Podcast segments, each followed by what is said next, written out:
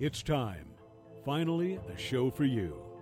A once a week extravaganza, giving you the weekend's movies, the week's cons and entertainment events, what is worth watching on television for the week, the weekly comic book, novel, game, and collectible releases, as well as entertainment news and information. Everything you want, everything you need in pop culture. It's Pop Culture Kaboom with your host, Jimmy Jones.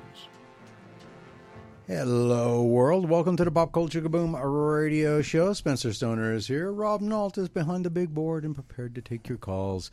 And I, your not so humble host of all things Pop Culture Kaboom, Kaboom, not Kaboom, Kaboom. And I think that's uh, um, Scandinavian for Kaboom. Kaboom. Jimmy Jones, well, I'm here to run my mouth. Tonight we will give you everything you want, everything you need from pop culture entertainment with the latest news and information from the past week and some sneak peeks at releases coming out for the next week. We'll also have our review. At least uh, Spencer and I will. Uh, we'll have our review of Godzilla minus one. Spoilerful. Uh, very spoilerful. Um, if you haven't seen it yet, too bad. But uh, yeah, we saw it. It was fun. Um, I actually enjoyed it. I gave it a good, and uh, yeah, I'm sticking with it. Uh, I'm going to stay with a good because uh, I really enjoyed it. Um, and uh, and uh, we'll get into that later on. Yeah, so there's a spoiler for a spoiler-filled review later. Yeah. Uh, so there's your first spoiler. Um, Eric's going. Eric's already. Me and Eric have already been in conversation. Uh, Eric from Whittier, call it California. Uh, he's talking about uh, Castlevania right now. He's he's Yeah. been watching the anime on uh, Netflix. Uh, he saw the first Castlevania, which I did. Yeah. He hasn't seen Nocturnal yet. Um, Yeah, Nocturne. Uh, I'm- only about th- through the first half of that one. It's not grabbing me as much as the first one did. yeah, the first one was good. Uh, Well, that was based off of my favorite, one of my favorite games in the series too, Castlevania Three from the original in the NES. yeah. Yeah, and I loved that game, and and they did a pretty good job of it. Except you know they completely ignored one of the characters that are in the game. I, I they should. I, I just wish they would have given Dracula some antidepressants for that because. Oh, yeah. man, he was. Did you watch Castlevania? No, I have not Okay. seen that show yet. He no. was just rather depressing through the whole thing. I, no, he really was. It was just like, Yeah, he, dude, he got. come he, on. he was very That's- scary at first, but uh, After that, he was just, dude, come That's on. the whole goth thing. No, it was beyond goth, man. This Yeah. was like he uh, he would have been on suicide watch if Yeah, he, he- could commit he suicide. he went from being scary goth to, dude, you need some lithium. some serious manic depression there. I'm th- I'm surprised they didn't chain him to a wall to keep him from walking out in the sunlight. You know, that's that's how bad it was. But anyway, Wow. even Eric's like, yeah, he was. Yeah, but uh, It's all angel. but Trevor Alucard and uh, and Sypha were all very awesome. They were, and and the dynamic, the chemistry between the two characters was really good. So I, I enjoyed that. Even my wife enjoyed it. She watched it. Too. Oh, really? yeah, Oh, I made her watch it. Yeah, I still haven't been she able to get my wife to watch it absolutely no idea what was going on. 'cause Yeah. She never played the game or anything, but she enjoyed it. Um, so yeah, we'll be uh, doing that. Um, so the Pop Culture Kaboom Radio Show is also your place on the radio dial, like Eric's doing, to talk about your favorite fandoms, um, and whether it be video games or television, comic books, movies. Uh, Regular books, uh, novels, toys. toys, and collectibles. Yeah, anything that you want to talk about um, that is pop culture related. Uh, tonight we'll be joined by Quizmaster Scott of Sporcle Pop Pop Pub Quiz with Scott for our work weekly. Sporcle Pub Quiz question. Uh, you can claim yourself a prize uh, just by calling in and playing. Tony, Tony Sanfilippo, Filippo's Horrible Reviews, will be joining us to go over the coming movies releases. And our special guest this week is the founder and creator of Immortal Studios, Mr. Peter Payhuan Shaiao. Immortal Studios is seeking to turn the page on superheroes with their OC Ya Ya uh, powered interconnected story verse of martial arts. You know why I didn't have much story prep this week? Because I've been too busy trying to pronounce all of that. interconnected story verse of martial arts fantasy comic books, and we'll be talking with Mr. Peter Payhuan Shaiao about Immortal Studios and their latest Kickstarter for not one but all four of their ongoing comic book series. Uh, to add your thoughts, comments, uh, or talk about your favorite fandoms, simply call 775-515-4141 anytime during the Pop Culture Boom radio show, or if you're too shy for the phones, you can send me a DM through the Facebook page like Eric is doing in Whittier, California. Still arguing about Chris Pratt's quality as an actor? Oh yeah, I got to get to that. Um, so Eric brought up an interesting point because uh, he uh, saw the Mario, Super Mario Brothers movie, um, and because I just kind of railed against Pete, um, Chris Pratt uh, because uh, my opinion of Chris Pratt is he not as an actor in general, but as a voice actor, worst voice actor. Him and uh, that other guy. Um, Patton Oswalt. yes, worst voice actors on the planet. Yeah, well, Patton Oswalt, he's basically just got one voice. Yes, I mean, so yeah, does he- Chris Pratt. Yeah. So worst voice actors on the planet. Um, and Eric had a question. He says, "I have a question. I've seen the Mario movie. Chris Pratt is not that bad in it. Um, I have not seen the Mario movie." Mainly because Chris Pratt's opinion- in it. Well, not because Chris Pratt in general is in it, but he is just one of the worst voice actors, and I don't want my childhood memories ruined. Yeah, So- actually, my It was actually a good movie, but okay. yeah, it actually wasn't bad. But my big complaint actually was Seth Rogen, and even he wasn't. Even he didn't annoy me too much because he only did his stupid laugh once. Okay. um, so, uh, uh, so I said I'd bring this up. Uh, and he says that Mario, uh, he thought that Mario was uh, good, and I said okay. And I did like that they had the theme to the uh, old Super Mario Brothers Super Show and as their commercial for the plumbing company. Really? Yeah, Uh, that was pretty cool. See, I saw that trailer, and that trailer wasn't that bad. Um, I said, uh, well, um, my, biggest thing was, was, of course, that uh, you know Chris Pratt is just the worst voice actor, and then I pointed him out to watch the Garfield trailer. So, have you guys seen Yes. the Garfield? I you- have not seen it. I, I just became aware of its existence like a week ago. Okay, yeah. um, it's it's just Chris Pratt. The Uh, sad thing about it is, is that Bill Murray's in it. really? Yes. Oh, and he's not voicing I know. That's exactly what I said. Bill Murray likes money. Wow. Okay. Oof. That's Well, just well, That's why I to said I was like, oh, oh, what? No. that hurts to know. yeah, It really does. I know, right? okay. So anyway, um, so yeah, so Eric, let me know if you watched that Garfield trailer. I, I really want to know what your opinion is after that. It's not that, like I said, like I said, it's not that Chris Pratt is a bad actor. He's just not a good voice actor. In Well, my yeah, opinion. He's not And- my favorite Chris. Well, and you know, th- th- it's it's being just being an, a good actor does not necessarily make you a good voice actor because uh, Peter Dinklage was the voice of uh, of the little your little ghost uh, computer companion in the in the first Destiny game, and people thought he was very wooden. But you know, if you watch him in like Game of Thrones or Elf or pretty much anything else he's been in, he's a brilliant he's a brilliant actor. It just doesn't sometimes just doesn't translate to just singularly He voice. was a computer. Uh, yeah, he's the little he's the little uh, computer thing that, that resurrects you at the beginning of the story. Well, So maybe you're that's why he was wooden. Yeah, like, I no, no, no, no, no, That, that's kind of where I'm going with that's that. what I, that's what made me well, think no, too. I'm the, well, the um, little ghosts they have their his- own personalities and stuff, so they have full personalities. Oh, But he wasn't really able to project it well because you know you, it doesn't have a face to have expressions with. Ah. So people thought it was very wooden because he couldn't. E- even Well- Eric, even Eric says Bill, not Garfield. That ruined it. Well, yeah, Bill. Uh, the only reason Bill Murray did the original Garfield movies because he thought he was going to be working with the Coen brothers, but he didn't. But he didn't realize it was the wrong Cohen Ah, that he was working with. Which, which Coen brother was it? It wasn't. It was just somebody who had happened to have the same last name as Cohen, Oh, okay. Well, there you are.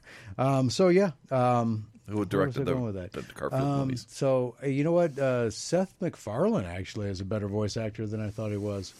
Oh yeah, he's uh, like he half a a dozen lot. people at least on. He has a lot. He can sing in the other voices, know, which that's to a- me is amazing. It is. I, that, Like- tripped, that tripped me out when I found that Yeah. out. I'm like, wow. Yeah, listening okay. listening to him sing Cyndi Lauper songs as Peter Griffin is funny. you see your true colors shining through. Okay, let Yeah, him yeah. sing them. Yeah, that's it. Yeah, yeah. Just kidding. All right. That's so why I love ya. no, no. you're, you're ruining Peter Griffin and Cyndi Lauper for Rob now. Good. I have a special place for Cyndi Lauper because, well, because you guys know like her uh, video, um, Girls Just Want to Have Fun. Yeah. Captain Lou Albano. Oh yeah, I Yeah. love Captain Lou. He actually used to in that, yeah. live down the street from my grandma. Oh, really? Yeah, and so we used to see him all the time. like, and so it was like, oh my god. So did he always have those rubber bands in his beard? Yeah, th- those were part of his shtick as Captain Lou. well, I know They that was also- part of his yeah. stick, Yeah. but at home, did he have them? oh yeah, Well, he uh, dressed. He uh, was he until- was just as crazy. Until he shaved to be Mario in the live action portions of the Super Mario Brothers Super Show. Wow. Okay. Interesting. So All we right. bring it all around again. So you can send me a DM through the Facebook page if you don't have time to comment during the show, uh, but would still like to comment. You can reach us 24 7 by sending an email with your questions, comments, or concerns to popculturekaboom at gmail.com and follow these simple but very important instructions in the subject line. Put question, comment, or concern, or my fandom. In the body of the email, please add your first name, no last name. Is necessary, and I will not read email addresses on the air. Because we do not dox on this show. yeah, that is correct. Also uh, include the city and state or the country that you live in. Then fire away with what's on your mind. I respond to each and every email. If you have a specific question for Spencer or Rob, I will forward the email to them to respond back to you. Bear in mind, emails are read on the air unless you specify for it not to be, or you cannot follow. Oh, Eric's saying n- just no, just no. Well, you got him to agree with you on one thing at least. Wow. Okay. so yeah. Uh, so um, I guess the uh, there was the on Wednesday there was the open house uh, here at. KNVC ninety five point one FM, and it sounded like it was a huge success. Yeah. Unfortunately, I ended up uh, not being able to show up, but you guys were here, so Yes. Oh, yeah. thank you for representing. yeah, we got to meet a lot of people. Oh, uh, yeah. people that listen to our show, people that didn't listen to our show, but now probably said not they will, will, probably, and stuff like that. So they better be listening right now. So if you are, hello and thank you again. yes, thank you. so and uh, uh, you said uh, one one person who does listen to the show said something. Said- uh, yeah, said that uh, that we, they go. We thought you were teenagers or something. it's like uh, maybe in maturity level, but yeah. Okay. yeah. And then I got to really geek uh, Star Trek geek out with a guy while I was talking to. It was awesome. A star. Oh, Oh, we talked Star Trek, everything from the original series through the movies to the. Oh, to the- really? yeah. Okay. Oh, bad news on that front. I don't know if you heard, but it looks like there probably will not be another season of what's that? Strange Seth? New Worlds. No, the Seth MacFarlane one. Oh, uh, Orville. Yes, Orville, Uh, yeah. there won't be a season four of Orville. It looks like. Yeah. So yeah, it was well, fun. I heard that it was really popular. I Yeah, see. it's a I fun tried. I tried to watch it, but it was just like I just Well, it, it, it started out very Family Guy-ish humor, but it, but it, it evolved to be a really good uh, Star Trek type style show with some with more humor in it. That's all. It it it, it got away from feeling it got felt less and less like Family Guy and more and more like Star Trek as it went along. Oh, okay, good. Um, but not. But apparently he's uh, very. Um, I'm trying to find the right word that I can say on air. very um, controlling when it comes to uh, doing the writing. Oh yeah. So that's why there's Well, uh, such delays with uh, with the episode or the seasons coming out, and uh, so that's why they don't think there will be another season um, with uh, with how things are progressing. Oh yeah, So- his nerd sensibilities were very important to him on this one. I, I guess so. Um, but anyway, so uh, thank you everybody that did come out, and uh, uh, for those that came out and uh, enjoy listening to the show. Um, um, sorry I wasn't here. I'm glad you got to meet Robin and, and Spencer though. And uh, for those that are now just tuning in, um, welcome, and uh, hope you enjoy the show. Uh, for everybody else, uh, f um, there here's some other stuff that is upcoming. Uh, KNVC 95.1 FM's very own Canyon White will be having a very special event at A2 Zin here in Carson City, Tuesday, December 5th, 12:30 p.m. to 1:30 p.m. This will be a very special interview and Q&A session with award-winning singer-songwriter Lacy J. Dalton. You know who Lacy J. Dalton is? I've heard the name. No, man, I don't even listen to country music, and I know who she is.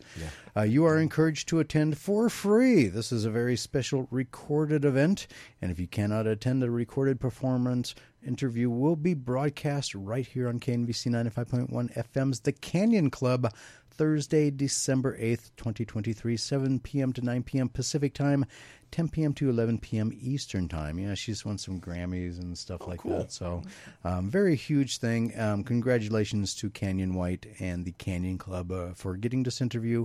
And I encourage if you have uh, nothing to do on Tuesday, December 5th, um, it is free at to here in Carson City, 12:30 p.m. to 1:30 p.m. Uh, go down and uh, ask Lacy J. Dalton some questions. And oh, they're going to be uh, um, premiering her brand new single too. By the way, so Oh, very cool. uh, there are now 279 days until Carson City, Nevada's first ever pop culture and comic book convention, KaboomCon. 97toNow Productions will be putting on KaboomCon Saturday, September 7th, 2024. Yay, we got a little uh, uh, fanfare for that. Uh, 10 a.m. to 6 p.m. Follow KaboomCon on Facebook to keep up with details on all of the entertainment and activities that will be taking place throughout the day and who will be at KaboomCon 2020-24. 2020-24. 2020, Yes. A portion of the proceeds from KaboomCon will go to Cold Nose Rescue and Sanctuary in Mound House and KNVC 95.1 FM Community Radio. And tonight, Mark Helton from 97toNow Productions will be making a surprise visit.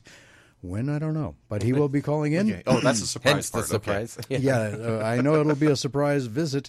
I just don't know when. So that's the sur- surprise. And he has uh, surprise, surprise, surprise. Remember Gomer Pyle would say that? Okay. Surprise, surprise, surprise. Yeah, uh, we're teenagers. I can quote stuff like that. Yeah. Um, and he has some big announcements about KaboomCon to share with us and some information about the remaining episodes of Murphy's Inc. as well. Episode 13, titled Fix It, is on tonight after the Pop Culture Boom radio show, which means there are only two more episodes left after tonight. So you definitely want to be uh, tuning in to hear what he has to say at some point during the uh, show. So yeah, uh, so let's uh, talk real quick because we only got a couple minutes here, and uh, the big story is uh, rather lengthy, and it has to do with Star Wars. so we'll get to that after uh, uh, we we talk with uh, Scott. But uh, let's talk Godzilla. Let's talk one. Godzilla. So let's start off with that. And uh, first off, I want to say about Godzilla minus one.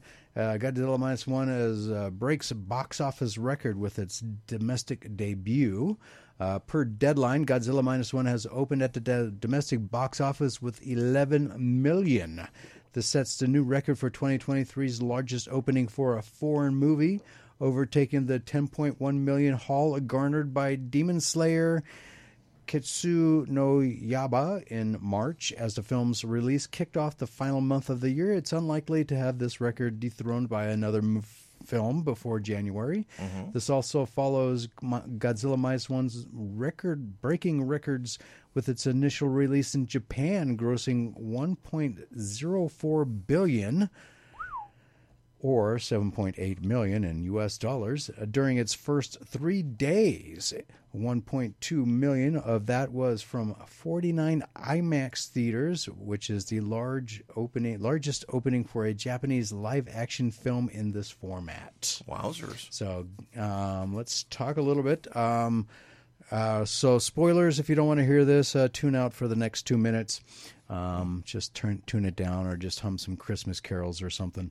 Um, so Spencer, uh, what were your thoughts on Godzilla minus one? Well, Godzilla looked awesome. I mean, it's interesting uh, how he looks different between the uh, you know the the uh, Kong versus Godzilla versus the Toho Godzilla.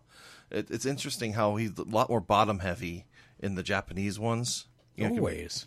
yeah, yeah, and it's just it's just really cool, and I, I like how they did they did it in this time. They didn't make him look pretty as a Godzilla. He looked ugly. He looked barnacled.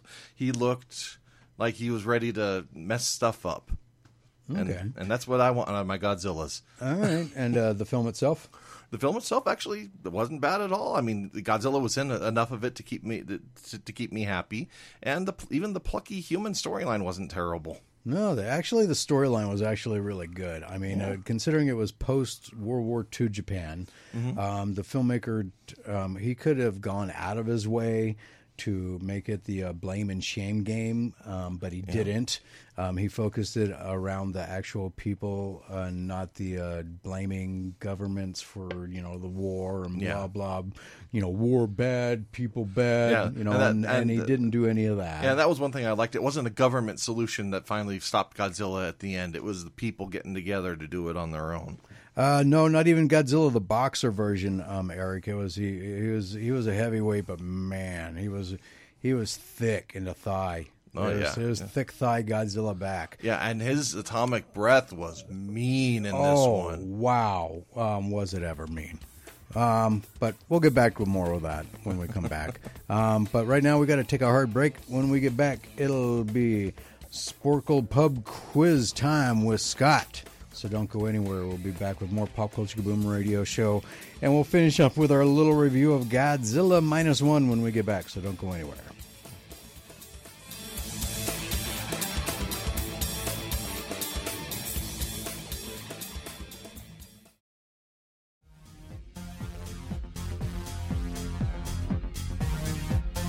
Welcome back to the Pop Culture Kaboom radio show. Everything you want, everything you need in pop culture entertainment. And it is Sporcle Pub Quiz with Scott time.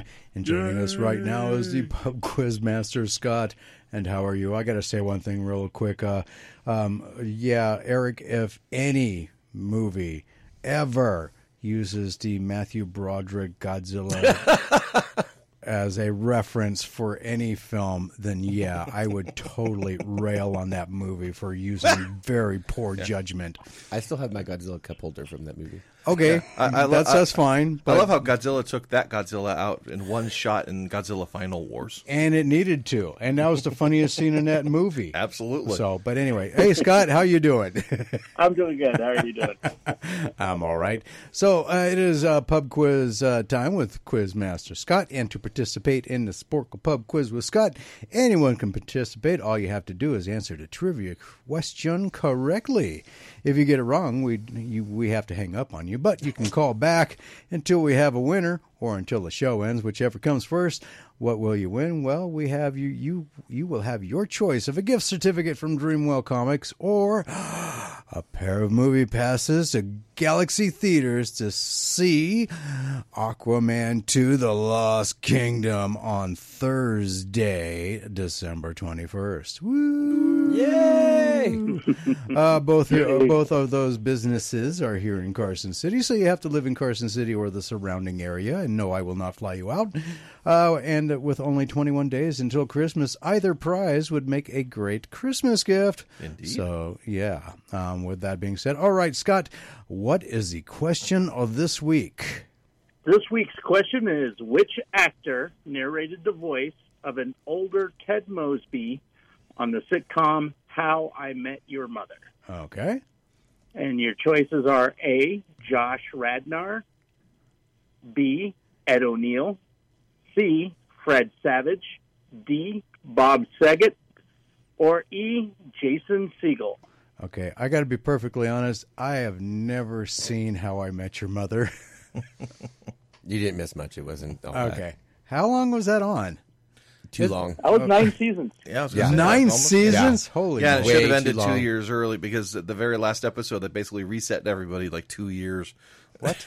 It makes no sense. makes no. Yeah, don't don't bother. If it took him nine years to meet his mom, like how many years were they actually married? Like, I mean, seriously. Well, uh, apparently, uh, apparently about twenty, about about ten minutes according to the show's timeline. Oh, we got a caller. Oh wow, that was quick. okay, um, can you hold on a sec? Actually, uh, yeah, uh, go to the top. Hello, caller. You're on the air. Uh, did you want to try and answer that trivia question? I do. Okay, who's this Awesome. and where are you calling from? This is Thomas uh, at Dreamwell, actually. Oh, Thomas at Dreamwell. All right. Okay, so the question is which actor narrated the voice of the older Ted Mosby on the sitcom How I Met Your Mother? Uh, A. Josh Radnor. B. Ed O'Neill. C. Fred Savage. D. Bob Saget. Or E. Jason Segel. D. Bob Saget. Wow. And you win. Woo woo! What would you like? Would you like a gift certificate for Dreamwell Comics since you're already there? Or would you like to see Aquaman The Lost Kingdom? actually, I'd like to see Aquaman. I'm gonna take Robert with me. Oh well, hey, Nice. okay, a, a twofer. All right, then uh, you will be going to see Aquaman. Congratulations! Awesome. Congratulations. And uh, since you're there at Dreamwell Comics, leave your information with Robert, and I will make sure. Actually, I'll I'll be uh, getting those tickets to Robert, uh, so that uh, just meet him on. Uh, he'll let you know when exactly what time uh, to be at the theater. Awesome, sweet. All right. Well, congratulations, sir, and thank you for listening. Thanks, guys. Have a good night. You too. All right, Scott. That was quick and fun. Right? yeah. Hey, I- yeah, I'd say that's probably a record. Uh, that's probably the quickest the question has been answered so far. Yes. Yeah, well, yeah, well, and again, because I asked uh, Rob and Spencer before. Hey, you know what? I'm going to not ask you guys beforehand anymore. I'm going to have you uh, guess along along, and then I'll off air let you know if you're right or not. But again, Spencer guessed right. So so far, Spencer is undefeated. Yeah, yeah, but, but Rob did get it right to the, this Yeah, week as Rob well. got it uh, as well. So, but so far, Sp- Spencer has not, and uh, uh, you would have gotten it wrong uh, there, Eric. He he guessed B. Ed O'Neill. Oh. Yeah, great Al Bundy, but not uh, not Ted Mosby. But Scott, since I got you on the phone, I know you're a huge Godzilla fan. You're the number one person in America as far as uh, Godzilla is concerned. Uh, what was your thoughts on Godzilla minus one? I enjoyed it. It's now one of my top three. I would have to say. Three. Yeah, uh, wow. uh, what are your what are the other two? Out of curiosity, The uh, first one will always be the original. That one will always hold a special place in my heart. uh, the Japanese or the Godzilla Ray, or the Raymond Burr version. No, uh, the the 1954 Japanese version, not the Okay. Raymond ver- version. And then um, Godzilla versus Destoroyah is my second. Okay, Uh, I could not understand what you just said. Godzilla versus Destoroyah. yeah. All I heard was Godzilla destroy. I was like, I, I didn't know if you just got electrocuted or what happened to you. So, he just saw Destroyer. exactly. Yeah, Okay. So, but Yeah. but yeah, it was a it was a great movie. Um, I I enjoyed it. Uh, I loved the little nods to different Godzilla movies. Um, the first being, of course, Godzilla versus King Ghidorah, um, and then uh, there's some uh, Shin Godzilla in there, but but not a lot. There wasn't a lot of Shin Godzilla. Actually, uh, my, my brother and I loved that uh, when Godzilla was walking around on land, his tail was doing the S shape like it was still being hung by a wire. So, yeah, even though he's completely CG now, so that we thought that was pretty awesome. See, I that was the only problem I had with the movie was the inconsistency in the CGI. I, I wish Hmm. they would have had a better budget so that they could have been more consistent with it. Well, it's, it all of as the consistent good- as Marvel. all the good CGI that they showed were in the trailers. Mm-hmm. Um, if they would have showed, if they would all the CGI throughout the movie would have been consistent, I would have enjoyed this a lot better. Mm-hmm. Um, and and uh, I I actually saw it with Scott. I didn't discuss it really with him because you know how I am when I go Oh, yeah. see a movie. I don't discuss it then because I save it for the show. Uh, Yeah, and, and and you kind of like almost disappear pretty much right as after the credits are done. I mean, pff, Yeah, uh, Phantom. Um, oh, I need you need to. I need to what? Um, er- oh, I know. I see this commercial with. He, he's talking about uh, there's a um, Jason Momoa versus uh, Henry Cavill muscle flex commercial. I don't know. I haven't seen it. Me neither. I saw I saw one with Chris Hemsworth in, in Momoa. Oh, okay. Um, so, uh, but, uh, I we were talking about it right before we went to commercial break, and uh, so yeah, the, I liked how they uh, they told a story, and it was it, it was a very interpersonal story with the characters. Mm-hmm. So I liked how they actually told a really decent human story this time around. Yeah. that interweaved with the Godzilla, and not just kind of was separated from the Godzilla Yeah, story. yeah, yeah. The interconnectivity is pretty novel for a Godzilla movie. Yeah, and um and but they didn't really go into explaining much about the guy. He just like showed up on this island one day. Oh, the the, the natives call him Godzilla. Well, why? And where the hell did he come from? Nobody actually gave an explanation or nothing. Uh, they just that was that was kind of his origin right there. He just shows up out of Yeah, out of the yeah, but it was kind of cool. of the ocean. It was kind of cool to see Godzilla about T Rex size, and then Yeah. full Godzilla size. Uh, well, after the atomic bomb. after the atomic bomb, Uh, yes. But they did tie in the whole atomic bomb thing there. Um, they did tie in that you know his atomic breath. Every time he did use it messed him up. Oh yeah, his spines got bigger and bigger every time. No, actually, when it came out of his mouth, Oh, his yeah, yeah, head all- and everything was all flamed yeah. on. And then when they blew up the mine in his mouth, like the Jaws scene with the uh, oxygen tank or the uh, you know the oxygen tank and Yeah. you know in his mouth, um, they gave him a Deadpool level healing factor because Mm-hmm. his like his eyeball and everything like instantly healed. It's like okay, he's Deadpool now. And and then I made a reference to Scott at the end of the mo- when we were walking out of the theater that only older people would understand is like it because I was m- like making these jokes. You know how I am. I was making these jokes. Is like uh, at the end of the movie when um, uh, the plane flew into Godzilla's mouth and blew his head off, um, and all of a sudden he. Uh, He started falling apart, and was the Pink Floyd laser light show with the beams coming out of him. Yeah. I'm like, and he saw falling apart. I'm like, what did he hold up Medusa's head? Um, so you know, like the crack. Oh yeah, yeah, the Kraken from Clash of the Titans. Yeah, Yeah, nobody would have gotten that, um, except old people. Yeah. So and um, but so it was like that, and and that I really did not understand. I mean, it's like okay, and and that and the fact that if he was like above a trench that was fifteen hundred meters high, how was he waist level in water? I don't get that. Oh, yeah, they, they they threw a mild amount of BS at that for t- talking about equivalent buoyancy. No, Uh, yeah, yeah, like- okay. yeah. If he's swimming around, he is not standing wa- waist high I I, in I, water. I okay? wholeheartedly agree, but still, When was, the boats were what they coming, that's us. what I said. When the boats were coming at him, Yeah. too, it's like okay, if the boats were co- when the boats were coming at him, like Mm-hmm. okay, they're not sinking him fifteen hundred meters if he's standing there in the water. Uh, that's not happening. But you know, He was just treading water. Well, let's no, he wasn't treading nothing. let's- he was standing well, there. Our resident Godzilla expert. Did they show you have his a- feet under the water? Yes or no? Yeah. Uh, First all, our, our resident Godzilla expert. What, what what's your take on this? did you see how big his I'm feet just were? saying. I did see how big his feet were. Yes. Those were, those were giant sized feet. Uh, maybe that helped him a little bit.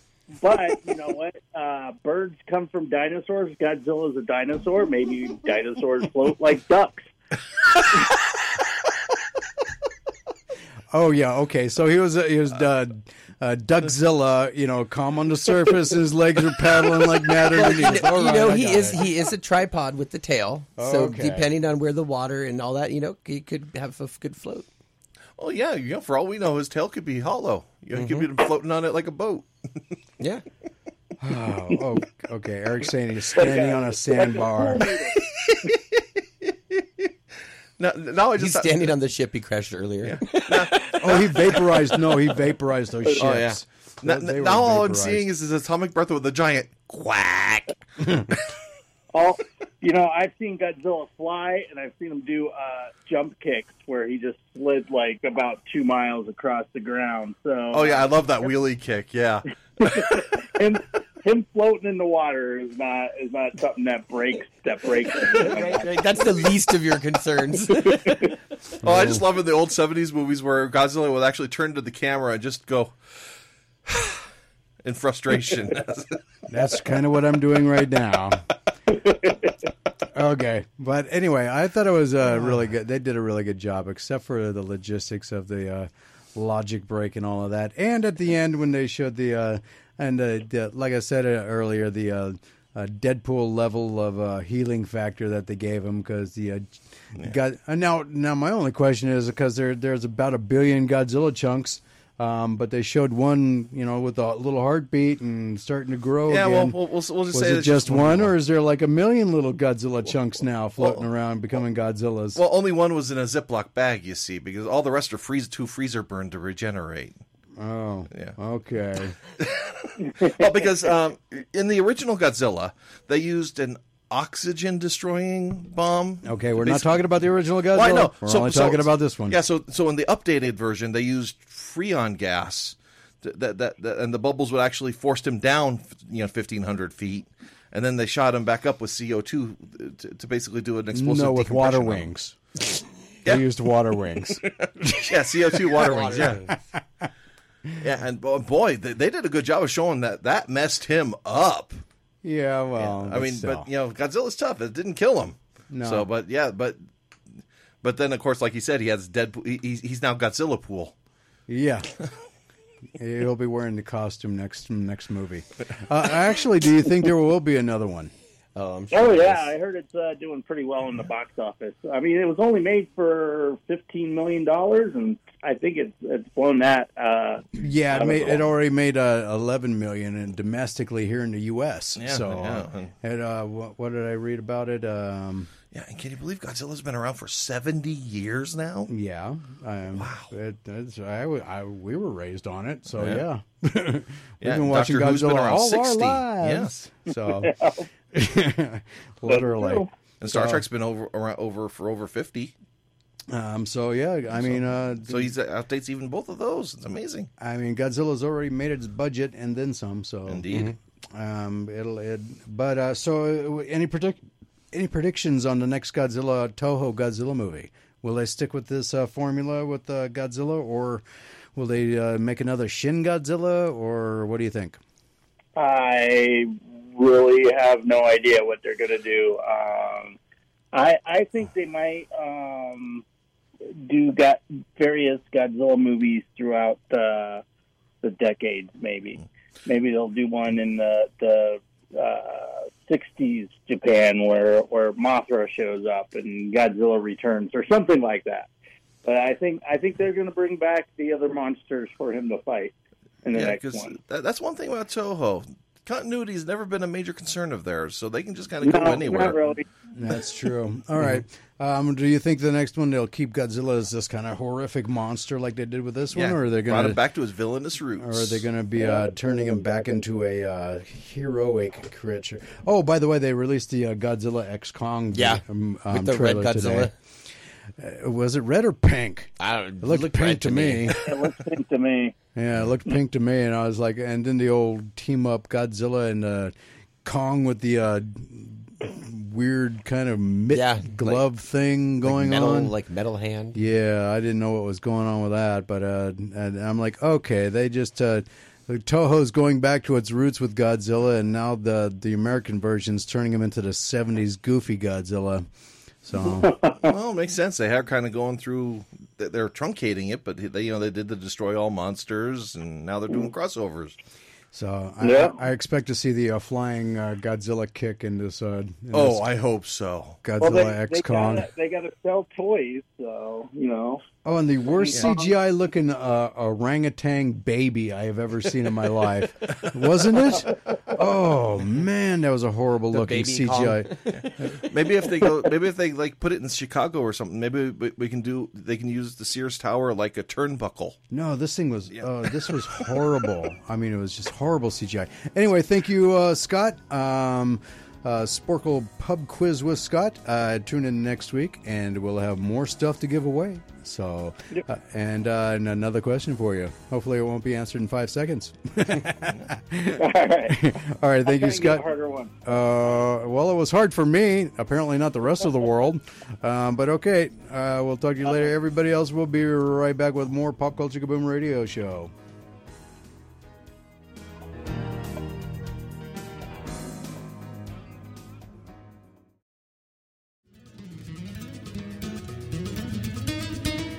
Welcome back to the Pop Culture Kaboom Radio Show. Everything you want, everything you need in pop culture entertainment. And the featured speaker at Monday's Democratic Luncheon will be Michelle Re- Rector, Executive Director of Seniors in Service, a nonprofit that engages over 55 volunteers from Northern Nevada communities in its foster grandparent program, senior companion program, and respite voucher program. Seniors in Service is supported by AmeriCorps Seniors the State of Nevada Aging and Disability Services Division, and donations from private individuals. The luncheon, which is open to the public, is scheduled for 1 p.m. on Monday, December 4th, and can be attended either in person at Black Bear Diner inside Max Casino or online via Zoom. For Zoom links, contact Rich Dunn at richdunn at AOL.com. And the big story this week um, this is an article by Joshua M. Patton. Um, I tried to edit it down as much as I possibly could, but it kind of gives a big, dis- gets into all of the nitty gritty information that is probably necessary um, for the, uh, what, to kind of uh, wrap around the all of the thoughts and everything for the big story of the week. Um, and it kind of uh, starts out like this. Even before Disney bought Lucasfilm in 2012, Star Wars fans had strong feelings about the person in charge of creative decisions for the studio. Thus, when news broke that Dave Filoni earned a promotion, fans expressed either concern or relief for the future of Star Wars. However, this is clearly good news for the entire galaxy far, far away. Ever since Star Wars The Force Awakens, fans have been torn about the direction the larger saga should go. Well, some wanted Rey Skywalker to come uh, by her name genetically as the progeny of Luke and some and some other figure. What? Others embraced the idea teased in Star Wars The Last Jedi that Rey was a nobody, just some random kid chosen by the Force to save the galaxy, and some just one of those movies just forgotten, like me. Yeah, the thing that, about the, the nobody about the nobody thing that's kind of hard to pull off in Star Wars when you have the guy who is has the when you have the guy who has the ice cream mixer as a name. Ice cream mixer. in uh, Empire Strikes Back, you know, when, when they're evacuating Cloud City. Yeah, It's not that she didn't have a name; it's just that she wasn't anybody of interest to anything. Well, I yeah, I know, I, I get that, but it's just it's it's kind of hard. It's kind of a hard sell in uh, how they No, it's set up not. the universe. It, to me, and yeah, I didn't. No, I, I because like. that's that's that's kind of like how Luke was, how we were introduced to Luke. Oh yeah, yeah. I'm, So- I'm, I'm not saying it was a deal breaker. I'm just saying it was just kind of unusual. See, And I- I didn't feel it was and sold well, Thus, that's that was me. the problem with the host sequel movies. They used too much of the first three movies as a template to go forward instead of coming up with an original idea. Well, yeah. Well, well, they took the original idea and threw uh, George Lucas's original idea and threw it in the garbage. Well, or or used it as toilet paper, and uh, so and that's part of the problem. Anyway, um, others embrace the blah blah blah blah blah blah blah blah blah blah. This ultimately represents two distinct storytelling philosoph- philosophies. Uh, the first is that it it's all connected, and that each character, yeah, it was kind of the smallest universe, smallest galaxy in the universe. Oh yeah, it's, it's it, well, it's like well, well, it was like that in the original extended universe too. It's like Yeah. everybody and their dog knew Remember, Han Solo. Leia was the only woman in the galaxy. yeah, she was like Smurfette. yeah. yeah, anyway, um, a character who appears in the uh, story has a deep connection to the saga's past. The second is the opposite. Some fans want new stories about new characters. I do, seeing this as the uh, best way to expand the Star Wars out of the Skywalkers and George Lucas's massive shadows. and the Mandalorian kind of sold that idea. Yeah. Uh, however, with Dave Filoni's promotion to chief creative officer at Lucasfilms, he's effectively replacing his previous title of executive creative director. In words of uh, somebody, I'm even going to try and pronounce that from the from that old El Paso old El Paso commercial. Uh, why don't we have both? Uh, Dave Filoni was born in Pittsburgh, Pennsylvania in 1974, just three years before George Lucas changed cinema forever with Star Wars Episode 4 A New Hope. He studied at Edinboro University, a prominent art school just an hour or so north of the city. Uh, from there, he got his start in animation, working on such series as King of the Hill, Teamo Supremo, and an early role with Disney working on Kim Possible. Mm-hmm. However, his first opportunity to flex his storytelling muscles on an animated series, steeped in a rich, rich fantastical mythology that introduced kids to a brand new universe, was Avatar The Last Airbender. Filoni all, often talks about how he got his role at Lucasfilms while working on that series, like most kids his age. One of my absolute favorite shows ever, Avatar: The Last Airbender. Like most kids his age, the first Star Wars trilogy was a transcendental, moment. However, unlike many adults his age, he also adored the prequel trilogy too. True. In fact, when uh, when God when got the call, uh, inviting him to interview at Lucasfilm, he was working on, of all things, a Plo Koon cosplay to wear to the premiere of Star Wars Episode 3 Revenge of the Sith. He also thought the call was a prank from some col- colleagues who knew that that telling stories in the Star Wars universe was a dream. He spent the next few years essentially working as George Lucas's personal storytelling Padawan learner, while Lucas uh, only wanted to tell new stories set in between the final two films and the prequel trilogy, he'd often suggest bringing other characters from the expanded universe. Another DVD extra reveals he had also convinced Lucas to make Darth Revan canon during the famed Mortis arc. uh, of the series, only for Lucas to decide against it since the Sith didn't get live in the Force between death. Uh, when Lucas re- retired and Star Wars went to Disney, Filoni introduced the first project of that era, Star Wars Rebels. While the movies didn't necessarily need it, Star Wars The Clone Wars helped rehabilitate the prequels for older fans. That what really happened, ironically, can be explained by pointing to the other Star franchise. The first season of Star Trek Picard did have fan service, but only because the people making that show were themselves fans. Mm-hmm. Filoni saw both of Lucas's trilogies as the same story, and through Clone Wars and Rebels, he helped illuminate that connective tissue for the audience. As Lucas taught him, he simply wants to tell a good story, but the love he carries for Star Wars found its way into those narratives. One advantage Filoni has over younger fans is a sense of perspective. He was a fan before he was a storyteller.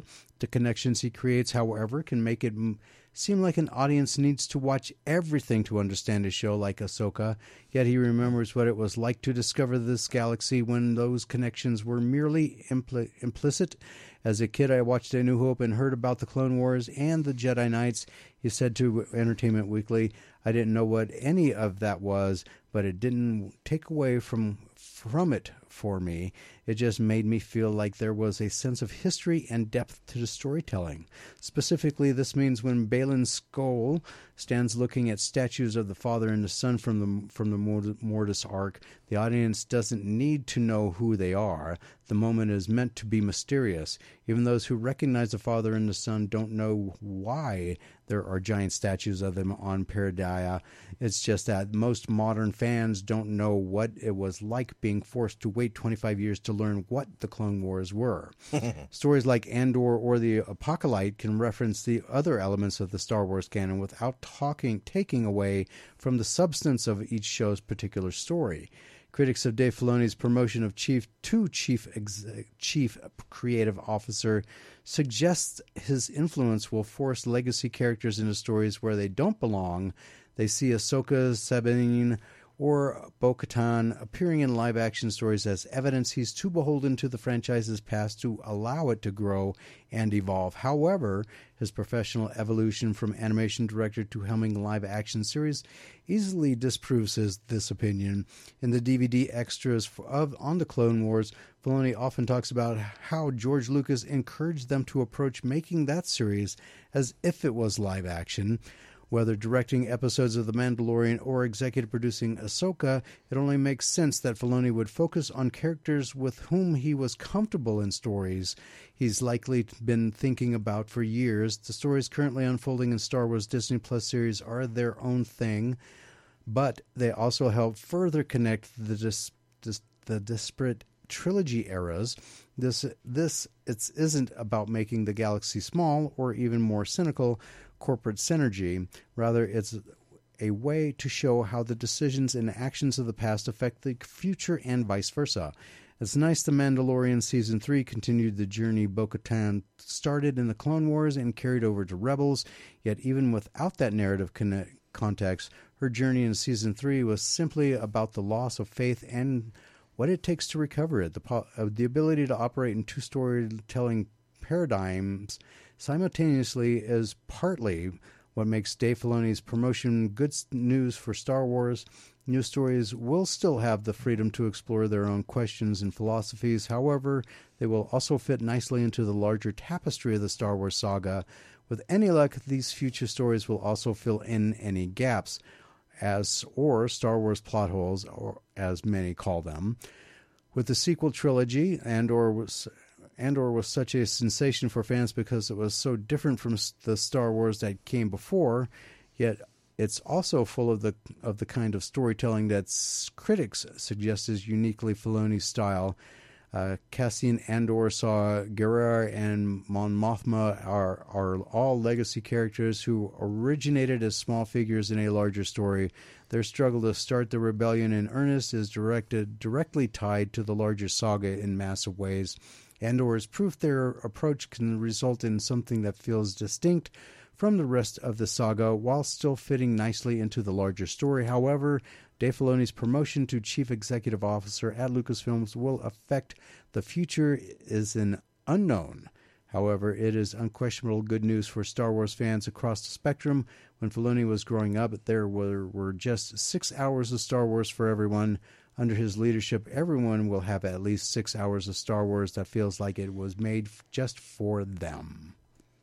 And that's the article. Thoughts? Well, that's one thing I do like about having this new era of Star Wars is that it, they have stories that are fitting to everybody's different tastes.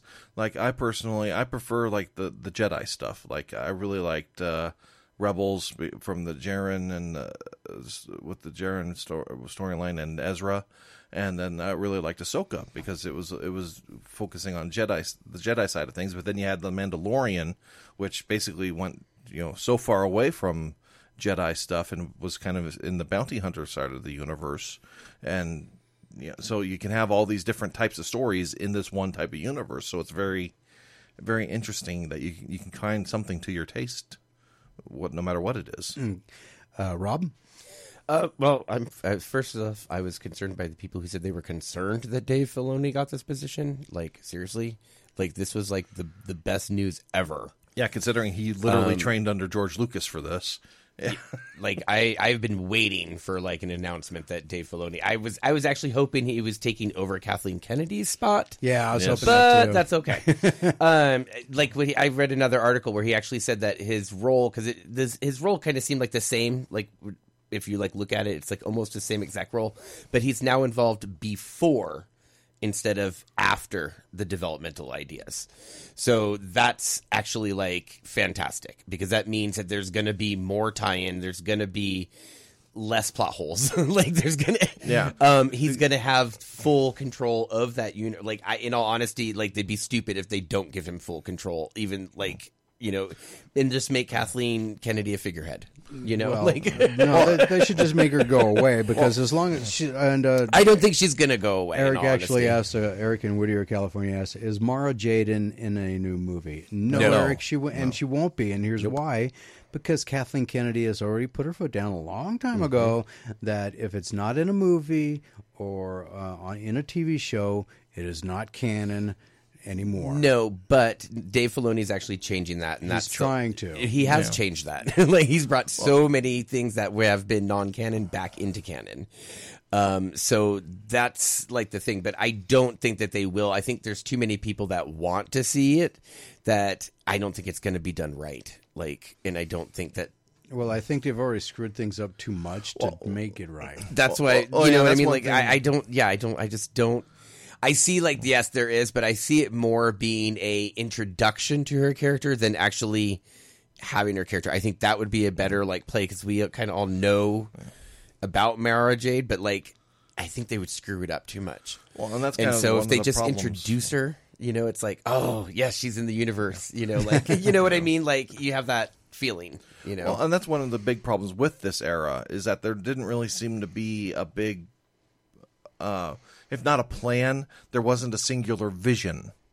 And that's one thing. Love it, love it or hate it. George Lucas had a vision of how Star Wars worked, and you and and you had that consistency throughout. You know the original trilogy and the prequel trilogy. With the sequel trilogy, you had people going, "Oh, well, that didn't work. Let's completely retool it in the middle of a trilogy." Well, I think part of the problem with the the sequels, and, and, they had too many Too many cooks. Well, that and the directors, like they would change the directors too often, and the directors have their own visions. I And see in there. That's the problem. The yeah. directors had their own And vision, so it- but there wasn't uh, anything guiding it. Uh, Exactly. George Lucas, actually, I, I the original trilogy. I don't think didn't like Yeah, somebody George else. Lucas did the first George Lucas one. Mm-hmm. directed the first one. I, Er- Irvin Kershner directed the second one, and Richard Marquand directed Return of the Jedi. but, Right. but they had a blueprint to go off. Yes, Correct. Yes, J.J. Abrams did not have a blueprint for them to go off of. That's why he had to come he in was and do going the off of one. these directors' ideas of what they wanted to go Yeah. off of, Yeah. and then this story would be started, and then oh, that director left for whatever known reason. We have a new director who, oh well, okay, well that's kind of all right, so let's change it to this way, and uh, Yeah. and they viewed it afterwards. Yeah. it's like you already shut the movie and it's garbage. So, but we're gonna stick with it, and uh, yeah. So that that's where I I had the problem with it. So yeah, Mm-hmm. um, and they should have had a blueprint for if they're gonna do a trilogy, have a blueprint for a trilogy before you start putting and Yes. tell the directors this is what you're gonna follow. Right. And that's what Marvel should be doing too. It's like this is our five year plan. This is our movie plan. This is our arc plan. Right. Follow, you can Yeah. do what you want with the character, but you better be following this arc. Right. Yeah, But now the- they're doing the uh, throwing the spaghetti at the wall and seeing what Think, sticks. think of the Harry Potter movies. There was nine Harry Potter movies, Yeah, and they like followed a plan. you know yeah exactly. Well, we got to go. Um, if you missed any part of the show, um, you can go and check out the Pop Culture Kaboom podcast on your favorite podcast platform, brought to you by 97 and Now Productions. And we'll be back with more Pop Culture Kaboom radio show right after this, so don't go anywhere.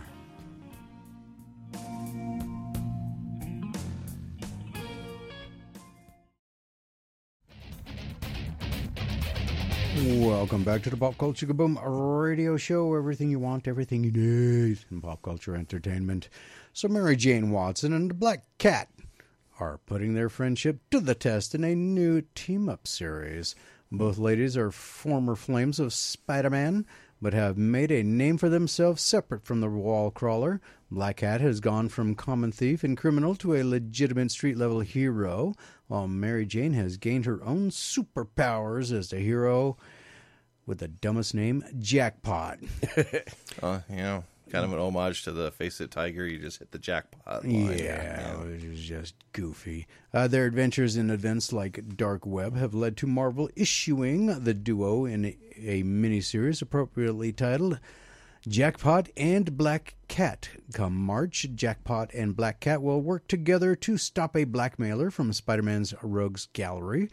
The four issue Jackpot and Black Cat is by writer Celeste Bronfman and artist Emilio Lasso. Bronfman pinned both of Mary Jane's first outings as Black Jackpot in Amazing Spider Man number 925. Collector alert. And her first solo outing as Jackpot in a miniseries this January. The Eisner nominated Black Cat and Mary Jane Beyond one shot by former Black Cat creative team of Jed MacKay and C.F. Villa was one of the first times readers got to see the two characters headline their own comic separate from Spider Man. Now that Mary Jane is an up and coming superhero herself, they'll take their bond to the next level on an action packed adventure to take down a villain that's blackmailing everyone, including Black Cat and Mary Jane. A description of the series reads Tough choices and daring missions await as Mary Jane and Black Cat become entangled in a plot that's brought the world to its knees. The description adds, Luck be the ladies. When someone blackmails Black Cat into a into a public and blatant crime spree, Jackpot comes to her aid. What classic spider villain is behind the blackmail? Someone with history, at least one of our titular heroines. Black Cat and uh, I'm sorry, Jackpot and Black Cat number one arrives in stores on March 27th, 2024. Collector alert. Uh, Marvel's latest Avengers book has already met its untimely end. Already, huh? Oh, Wow, already. that was pretty quick. yeah, it was. You don't even know which one it is, do you? No, Okay. In a recent, that's because that's why it met an untimely end. In a recent post to his uh, Substack newsletter, Marvel Comics executive editor Tom Brevoort uh, revealed that Avengers Inc. will be ending with its upcoming fifth issue. The book, which follows Janet Van Dyne, the Wasp, and Victor Shade, only launched in September of this year. According to Brevoort, the sales were not enough to keep the book going. Unfortunately, there weren't enough like you, so we will be wrapping up the series with issue number five. Brevoort said in a response, why didn't they just go to six and just call it a miniseries? Hmm. Brevoort said in a response to a fan question about the future of Avengers Inc. Avengers Inc. kicks off with a deadly conspiracy rooted in the ghosts of the Avengers past that only founding Avenger Wasp can solve, but she won't be alone as she finds a new partner in Victor Shade. You know who Victor Shade is? Rob. no, No, I'm trying to place him. I, it sounds familiar, but I'm like, Ah, this former alias of Vision mysteriously Oh, resurfaces just as Janet discovers a score of supervillain murders.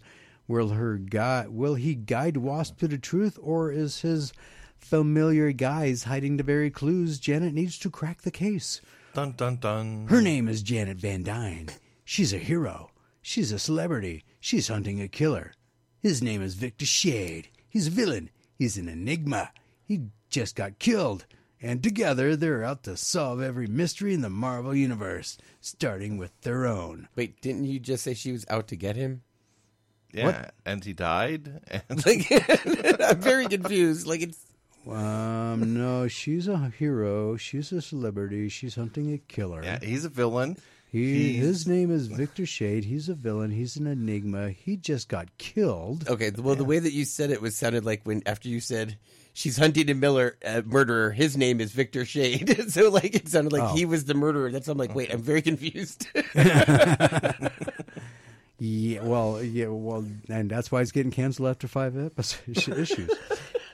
All right, so yeah, all right, so all right, so let's talk about the upcoming comic books that are being released this week on December sixth. At least here, I highlight the number one issues and or major story or anniversary issues that are being released because those are the ones that have the most value interest to collectors and investors. Don't base your buying decisions solely on my opinion. It, after all, is only my opinion. To keep this list to a minimum, I do not include in it trade paperbacks, graphic novel collections, hardcover, softcover volumes, or reprints. If you are an uh, independent comic book company or creator and you have something coming out, please let me know by sending me an email at popculturekaboom at gmail.com. Put upcoming comics in the subject line and include in the body of the email the publisher name, the title of the book or books, when the book or books will be coming out, and their issue number so I can add them in the future. First up, Archie Comic Publications has Archie Christmas Spectacular 2023 number one one shot. Black Box Comics has Dead Detective number one of five with a wall busting five cover variants. Boom Studios has Orcs The Gift number one of four with three cover variants. Stuff of Nightmares Sleigh Ride number one one shot with a bank busting 10 cover variants. Coffin Comics has Hellwitch Sacrilege number one, Lady Death Cyber Art number one, Lady Death Masters Don, Dan Monzoa Mondoza. I'm sorry, number one. Comics Experience Publishing has Miracles number one of four with three cover variants. Wire Fence number one one shot with two cover variants. Dark Horse Comics has Star Wars The High Republic Adventures Phase 3 number one with two cover variants. Time Traveler Tales number one. DC Comics has Batman Santa Claus Silent Night with a K. number one of four with a wallet busting six cover variants. Titans Beast World Tour Metropolis number one one shot with three cover variants. Titans Beast World Waller Rising number one one shot with three cover variants. Devil's Due Studios as Mercy Sparks No More Angels Left to Fall number one with four cover variants. Dynamite Entertainment as legendary Red Sonja number one one shot with a bank busting nope, wallet busting nine cover variants. Image Comics has Bloodrick number one of three. Creep Show Holiday Special number three. Hmm. No, no, sorry, Creep Show Holiday Special 2023 one shot with three cover variants. I got all these numbers mixed up all of a sudden. Our Bones Dust number one of four with two cover variants. Mad Cave Studios Skeeters number one of four. Yes, they're talking about mosquitoes. Oh, okay. I was there was an old like really bad movie Skeeter called E- Skeeter Yeah, I know that. with the giant. Bor- uh, Did you know what Skeeters was? Oh yeah, I, I'm familiar with that. Being from being living in Idaho for seven years makes you familiar with that. But then I was thinking of the Muppet. oh, Skeeter? Oh, okay. I got Yeah, you. so so it's like, what? Why?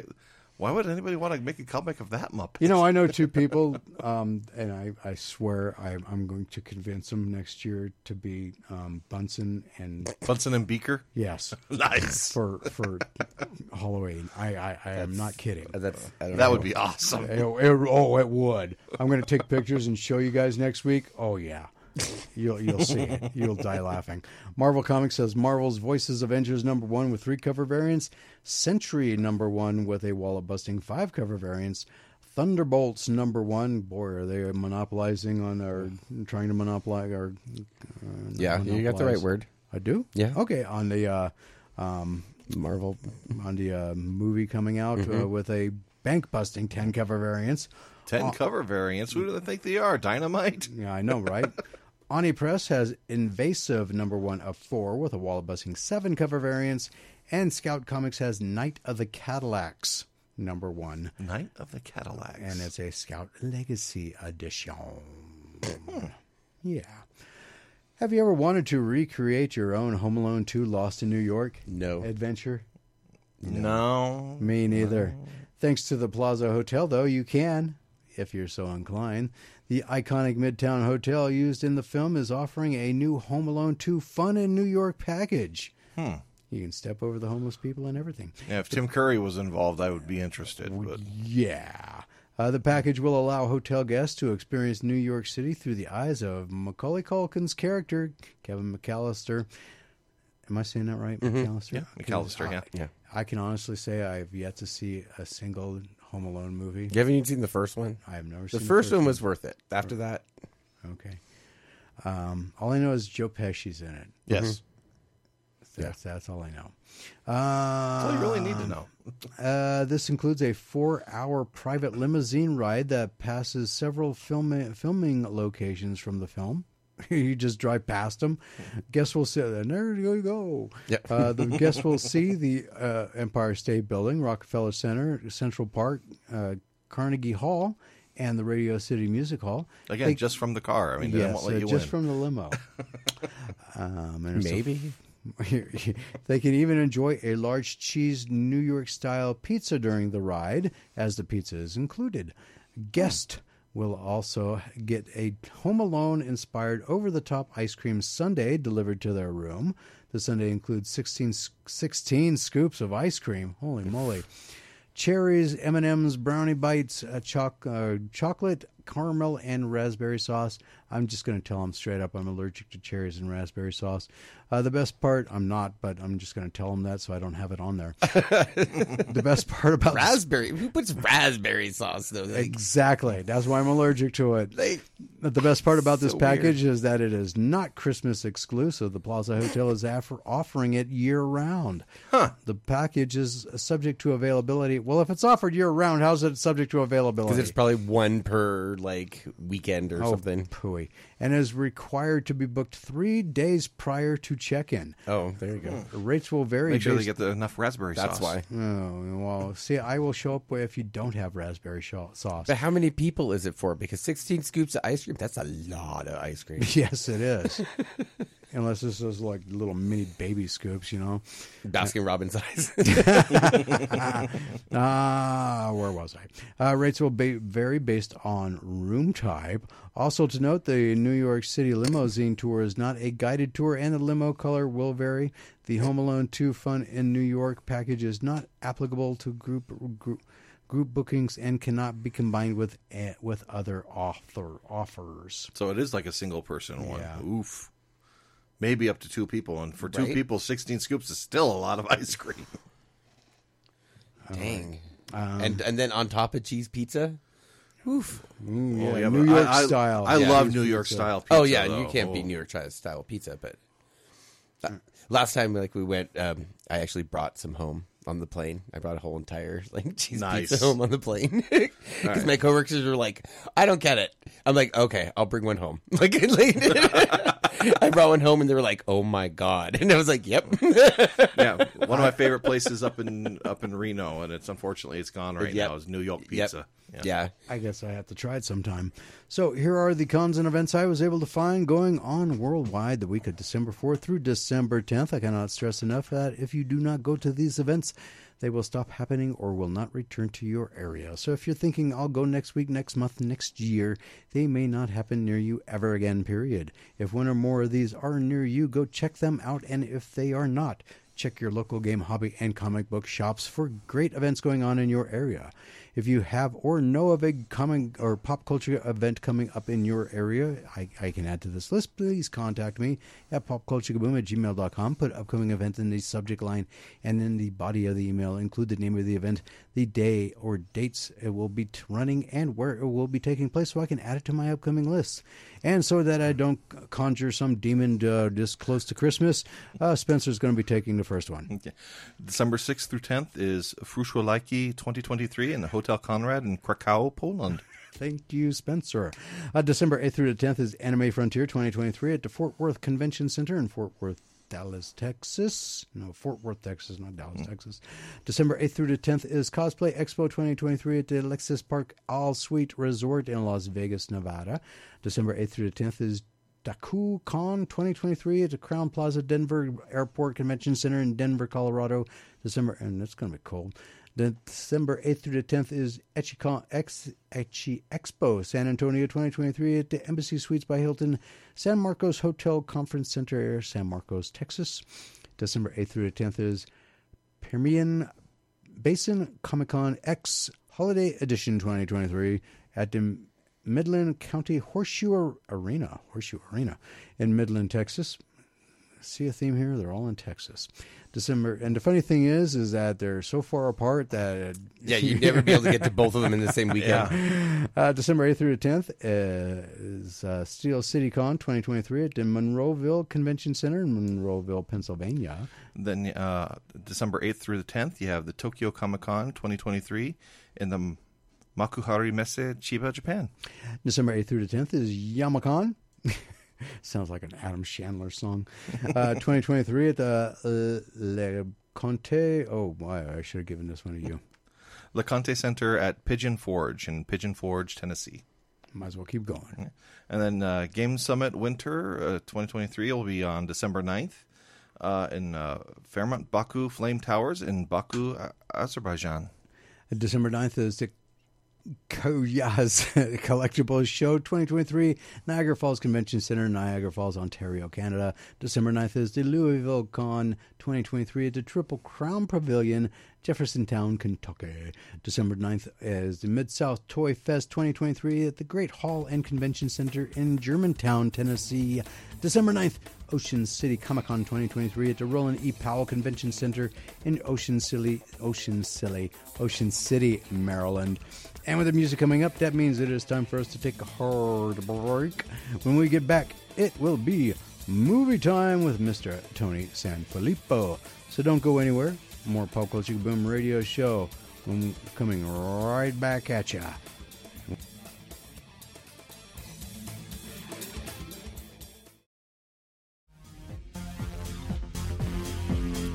Welcome back to the Pop Culture Boom Radio Show. Everything you want, everything you need in pop culture entertainment. And the Film Powers That Be release dozens of movies each week, some of which you will never hear about except for here, thankfully. and from each week's upcoming releases, they are carefully picked over from Rotten Tomatoes, and up to five films are selected from genres that I would watch. And those genres are action, adventure, horror, science fiction, anime, and fantasy, and that is pretty much it. With that in mind, we sit through some of the most hideous trailers ever made, and we'll read you the synopsis of each film, then give you our not so humble opinions. Bear in mind, we are not professional movie cr- critics. We're just overly opinionated blowhards, but Mr. Tony Sanfilippo, Filippo's Horrible Reviews is. You can catch all of Sanfili- Tony Sanfilippo's reviews of concerts, television shows, and movies at Filippo's Horrible Reviews. Speaking of horrible reviews, Mr. Sanfilippo, how are you? Oh, I'm doing good, buddy. I'm just battling a uh, nasty cold this weekend. Oof, I'm sorry to hear that. Um, did, did you get a chance to see uh, Godzilla? I did. I did not. I've been sleeping a lot.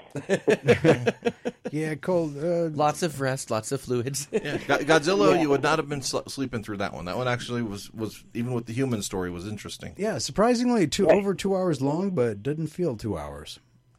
No, I've read great things about it. I know it, it busted out with 11 million in the box office. Uh, it's getting great reviews. Yeah, I even saw the new Godzilla Kong trailer today. I did see that. yeah. I was talking about that earlier. Was that the m- most hideous looking orangutan baby you've Oh, ever seen. man, the baby Kong, I could do without that. All right, so here on the uh, Pop Culture Kaboom radio show, we utilize a carefully crafted and patented Pop Culture Kaboom movie rating system, which goes as follows. If it is worth seeing in a theater at full price, it is a good, uh, not a great movie. That is to be determined by you if you choose to see it in a theater. If it is worth watching in a theater as a matinee or in your town's cheap theater, it is a so-so. If it seems worth seeing on a streaming service or as a rental or however you choose to watch the film while avoiding social interaction, it is a blah. And if it is deemed so awful you should wait for it to be on public television, it is considered a touch brown. Since the FCC require regulations which say we can't use profanity. So here's what's coming out this week uh, from December 4th through December 10th. And I'm going to throw the proverbial dart at the old dartboard here. And uh, Lord of Misrule is the, The first movie. A priest begins a desperate search when her daughter goes missing during the local harvest festival. As she uncovers secrets from the town's dark past, she must decide how much she's willing to sacrifice to rescue the girl from the grip of evil. Evil. And the synopsis makes more sense than the trailer. Yeah. Would it hurt have hurt to throw a little context into either? Was a priest from the town?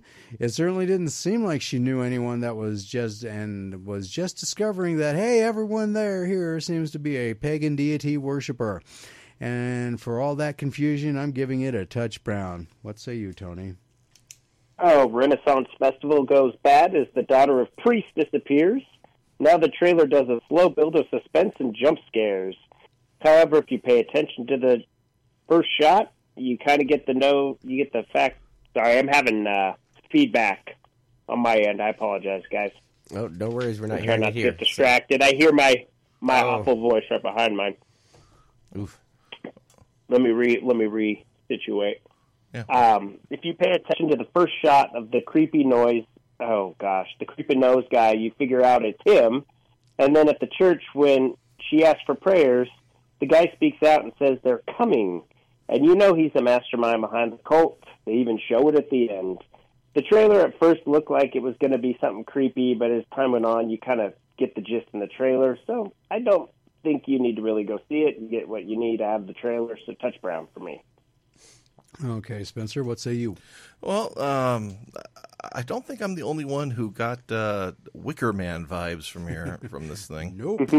Uh, and okay, and uh, it could just be because I'm not uh, a- a- any of the religion that has priests. But when did women start being able to be priests and have kids? Since Sinead O'Connor. Oh, okay.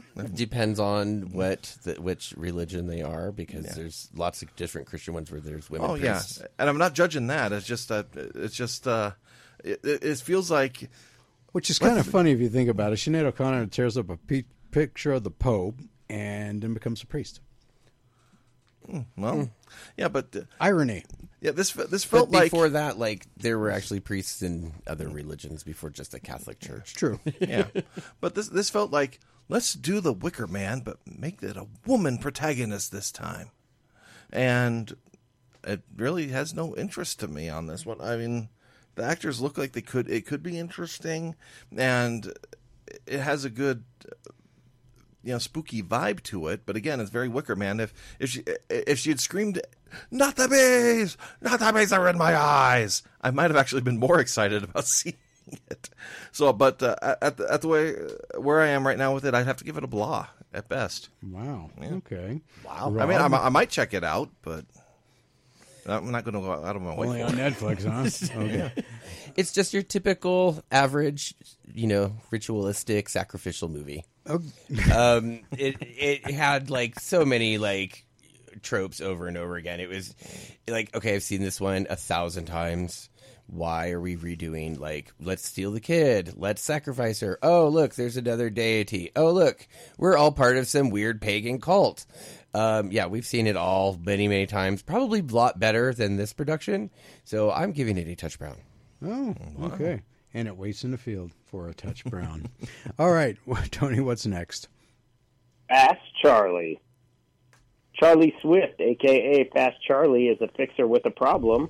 The target he he's whacked is missing his head, and he must prove that the intended target to the man who paid for the hit. New Orleans' most prominent and most ruthless mobster, Beggar Mercado. Charlie enlists Marcy Kramer, the victim's ex-wife, and a woman with the backbone and skill set Charlie needs. Dragging Marcy back into a past she was determined to escape sends the two of them on a wild and unpredictable odyssey that's unexpectedly amusing, action propelled, and ultimately heartfelt. Okay. Along the way, Charlie and Marcy fight to protect the legacy of Charlie's best friend and mentor, Dan Mullen, while bringing down Beggar, his entire operation, and his entire operation. Okay, well, that was pretty descriptive. Bond, James Bond. Okay, Pierce Bronson is back as a GoldenEye hitman with a terrible Southern accent. I like the cast with Pierce Bronson and Morena Baccarin, but this looks slow paced. Bad guy chasing bad guy stuff, trying to redeem his already bad choices. Plus, that accent is a huge turnoff for me. So, touch Brown. Okay. It's terrible. You don't take a British Southern draw. It's terrible. and plus, he's sounding old too. He's sounding Yeah. real old. And he's definitely using just uh, what is that hair just for men? Though he's definitely oh man, it's a bad dye job. Uh, so is this supposed to be a comedy? Because I'm a little lost on what's supposed to be funny about it. And uh, criminals being criminals, and honestly, I can't root for any of them. So touch brown for me too. Uh, Rob, what say you? Uh, Remington Steele meets Deadpool's wife. Um, in probably the Nice. Probably like the most horrible like gangster movie everywhere. And then they had to throw in James Caan. Seriously, like he's actually like a good mobster person, and then they like threw him in here. It's like why? Because he's James Caan. That was like your redeeming quality. No, Touch Brown. Spencer? I don't know. I, I, all of y'all are, uh, you know, making making fun of his terrible Southern accent, but I I, I love Pierce Brosnan's terrible Southern accent. it's like he learned how to do a Southern accent, and he's just like, I'm going to use this in every production I can and, and get as much traction out of this as possible. He, he's too. He's been an actor too long to be that bad in an Right? accent. Yeah, Yeah, but- you. I blame the dialect coach. yeah, but yeah, but uh, I, I really like Pierce Brosnan. I've liked him since you know the Remington Steele days. Uh, Morena uh, Baccarin, I, I'm a big fan of hers as well. And and you know, I mean, who has who who among us hasn't grown up with James Caan in the movies? I mean, so I got to get check this out, especially with it being his last movie. And it looks like it could be fun. So I am going to give this a so-so. Wow. Wow. Okay. Nice. Yeah, I'm gonna. If, if I can check this out in, in the matinee, I'll check it out. You've been hitting the uh, Christmas eggnog this week, haven't you? Mm, personal signature. I, I, I love a good bad Southern Did your prescription change on your glasses? All right. Next, a creature was stirring. Supposed to be not a not even a creature was stirring, but in this case, a creature was stirring. Uh, Faith keeps her troubled teenage daughter on a tightly controlled regimen of experimental drugs, their only means of fending off a mysterious, terrifying affliction. But after two burglars attempt to rob the home on Christmas, they stumble upon a long kept family. Who stumbles upon it? They really don't say. A long kept family secret with monstrous consequences. Okay. Uh, so these two introduced characters are trying to rob the house. Well, they get what they deserve, and it's well, it'll be worth watching, just not uh, in a theater for me. So I'm going to give this one a block because it looks like uh, I I I don't mind seeing criminals getting tore up by creatures. That's always a fun thing to watch. That's the, that's part of the whole reason why I liked watching Pumpkinhead. But anyway, uh, what say you, Tony? Oh, that's funny. I'm glad that the synopsis told you why they were there. I thought they were just some weird kids that just showed up at this house. I know, so did I. I oh, thought they were like caretakers, or she was running a Yeah. bed Yeah, and I- I- I breakfast or something. I never read the Something. synopsis. Yeah. so I was confused. I was like, Yeah. what? I, I thought it was thought it was a little odd. I'm like, okay, well, are they just trying to hang out with this girl and she's just not feeling well? Uh, but I, I put, okay, Christmas horror, let's ride. Not Melissa McCarthy is a mom who has a daughter that has a demon in her. Not Seems like when the temp hits 102, it wants to break free. Seems like it gets out and jumps hosts. My thought is, why are these kids roaming this lady's house? And she says, You don't know what it's like to be a mom. And one scene, she's seducing the only guy I saw in the trailer. The Melissa McCarthy, the not Melissa McCarthy, becomes the beast. This movie looks lame. Touch Brown. Oh, okay. Sorry. It just looks stupid. Spencer? Uh, yeah, like I, I didn't realize that there was that much plot in this. I, I I I didn't even read the tra- I just watched the trailer. I didn't read the synopsis, and from just from watching it, it's, it's the the trailer is a lot more interesting without the synopsis. Wow. Okay. Yeah. And um, so visually, it looks very interesting. I, I, I just on that alone, if it can give give a couple of good jump scares, I'll give it I'll, I'll give it a go on a bl- in the blah scale. All right, two blows for that one. Uh, Rob, what say you? Yes, Kate from This Is Us has now grown up and divorced her previous husband, apparently, um, and is now with some girl that her daughter who has some weird creature living inside her. Uh, it was a very weird, disturbing, kind of quirky uh, trailer.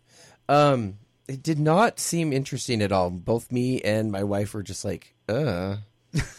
Um, it didn't have like I don't know. It it seemed from the poster I saw was a much better like mep- representation than like the trailer. So I'm gonna give it a touch brown. Wow. Okay. Boy, you're flatlining it this week, Rob. He's joining me on the TV train. Yes. Boy. I there needs to be a draw in the horror movie for me, and this there wasn't. Wow. See, I thought I thought I thought it was so weird when the minute that she was putting on the headgear, I thought, okay, Yeah, yeah, she's the- to go ten rounds. On Yeah, I thought she was gonna. Yeah, and then she like was hitting her starts head. headbutting a door. Yeah, I'm like, okay, that's not how you do it. Yeah, it. at first it was like, okay, is she like on the spectrum? and then no, she's having some beast inside of her that you know, because like, yeah, no, I yeah, You didn't think that full contact yoga she was doing was worthwhile? I, I can tell you guys, I, I had 101 temp this weekend, and I didn't have no headgear, and I should have so, There ain't no beast in me that I know of. not anymore. You exercise that No. demon. All right. I sure did. All right, Tony, what is next? I guess the end we start from. When an environmental crisis sees London submerged by floodwaters, a young family is torn apart in the chaos. As a woman and her newborn try and find their way home, the profound novelty of motherhood is brought into sharp focus in this intimate and poetic portrayal of family survival. Where am I? Where am I? Where am I? I don't care where you are. Touch Brown. Sorry, I'm not. I'm not too good this week with movies. I guess. Okay, so if I go off the trailer, no, I would not watch this ever. the over and over again stated, Where am I? Where am I? was so painfully redundant in the 50 seconds it was said that, yeah, touch Brown. ah, Rob? I apparently watched a different trailer because I do not have any of that. Where am I in the, trailer I was watching? However, it did not make it any better. Um, it seriously was just like, could this be the most boring movie ever made? And it's like I felt really bad because they're like, and Jodie Comer gives the best performance of her career. Really, I feel really sad for her because who's going to see this? No one. It's bad. She was. She was great in Free Guy. That was about it. right? And yeah, Yeah. no, no one's going to see this. No one's going to see her greatest portrayal ever. It looks stupid. Um, I'm giving it a touch brown. Uh, yeah, I saw that one coming. Yeah, yeah. Uh, uh, very little doubt on that one. Hmm, Spencer? Well, uh, we got about twenty seconds, so do we Yeah. want to? Well, can you do it in 20 seconds or no? Where are you? This wasn't. Even, this wasn't even a trailer. It was a tra- uh, So, so basically, I could just give you my opinion. I'll, okay, I'll, I'll give you my opinion, like how this trailer went. It's a touch. And that I guess means find touch brown. All right, the first big brown streak goes to the end we start from. But when we get back, it'll, we'll get to the big 400 pound gorilla la, la, la, in the room this week, which is Poor Things. Oh, can't wait to get to that one. And uh, yeah, so we'll be back with more movies with Mr. Tony Sanfilippo once we get whoa. Or, uh, so we'll be back with more. With We're in the Mr. Tunnel. Sanfilippo. Yeah, I am. Uh, oh, I'm out of the aluminum can. yeah, we'll be right back.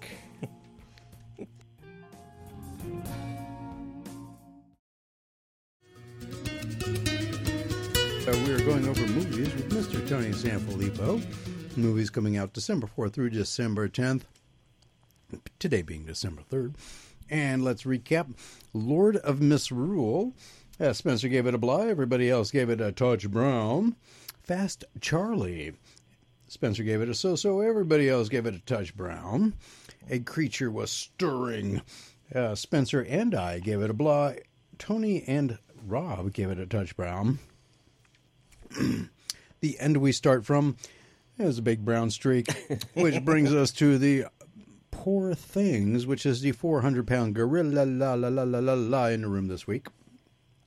la And- la la. And uh, La, la, la. all right, let me see if I can say this name without conjuring a demon. Uh, from filmmaker, or if I can see if I can without conjuring a uh, creature that's going to be stirring. from filmmaker Yorgos Lanthimos and producer Emma Stone comes the incredible tale of a and fantastical evolution of Bella Baxter, a young woman brought back to life by the brilliant and unorthodox scientist Dr. Godwin Baxter. Under Baxter's protection, Bella is eager to learn. Hungry for the worldliness she is lacking, Bella runs off with Duncan Wedderburn, a slick and debauched lawyer aren't they all? On a whirlwind adventure across the continents, free from the prejudices of her times, Bella grows steadfast in her purpose to stand for equality and liberation. And that's the synopsis. Mm-hmm. Okay, so I thought that Tim Burton's Edward Scissorhands was a weird take on the Frankenstein mythos in a Seussian sort of way, but this one has a has it beat in an extreme drug fueled frenzy. I don't know if I would want to watch it or not quite, honestly. Uh, so I would have to say, at best, I will give this a blah. Tony, what say you? Wow. Uh, Gwen Stacy, Hulk, and the Green Goblin star in a weird artsy movie where Emma Stone is a female Frankenstein. She's That's learning to be human. Sorry. This is definitely not my type of movie, but this movie you have to give it. Uh, it's very creative, artsy, and you can tell it's aiming for awards. Um, has a great cast. Um, that whole weird scene where Emma Stone was apparently making love, that was a weird, just a weird image, and the whole Bella, Bella. Yeah, it, it wasn't for me. So I'm going perfect this week. Perfect streak, touch brown. All right. Wow. Flatline Tony. It's it's rare. It's rare to do a perfect touch brown yeah, full but streak. For yes. you, yes. Uh, for me, it is. Yeah, for for the everyone. But this week, oof. All right. Spencer, what say you? Well, See, and this is the one I think I thought you would at least go blah on. But anyway. yeah, this one it's it's a weird one, and I do like weird. Trippy. But yeah, it's kind of got like the, the font they use for everything kind of reminded me of Barry Sonnenfeld. Then it has kind of Wes Anderson set dressing vibe, and then and then like and then everybody you know like Tim Burton circa Edward Scissorhands, and then, and then it was like uh, if uh, if the original Frankenstein had a happy ending and the monster took over after uh, Doctor Frankenstein's fo- footsteps, and then decided to make a monster of his own. so it's just it's just weird. uh, but It is a weird looking movie. yeah, but it, it is distinct, and this will uh, do what uh, the primal the, the prime directive of any movie is to not be boring, and this looks like many things. Boring is not one of them. Uh, but I will not. I, I will give this a blah because if I'm going to watch this, I will watch it at home. Okay. Rob. Um, yes, actually, I'm actually quite excited about this movie. It looks intriguing to me. Um, I like the premise. It looks like it's in the vein of Big Fish. Um, so it has that kind of like whimsical yet brightly colored world.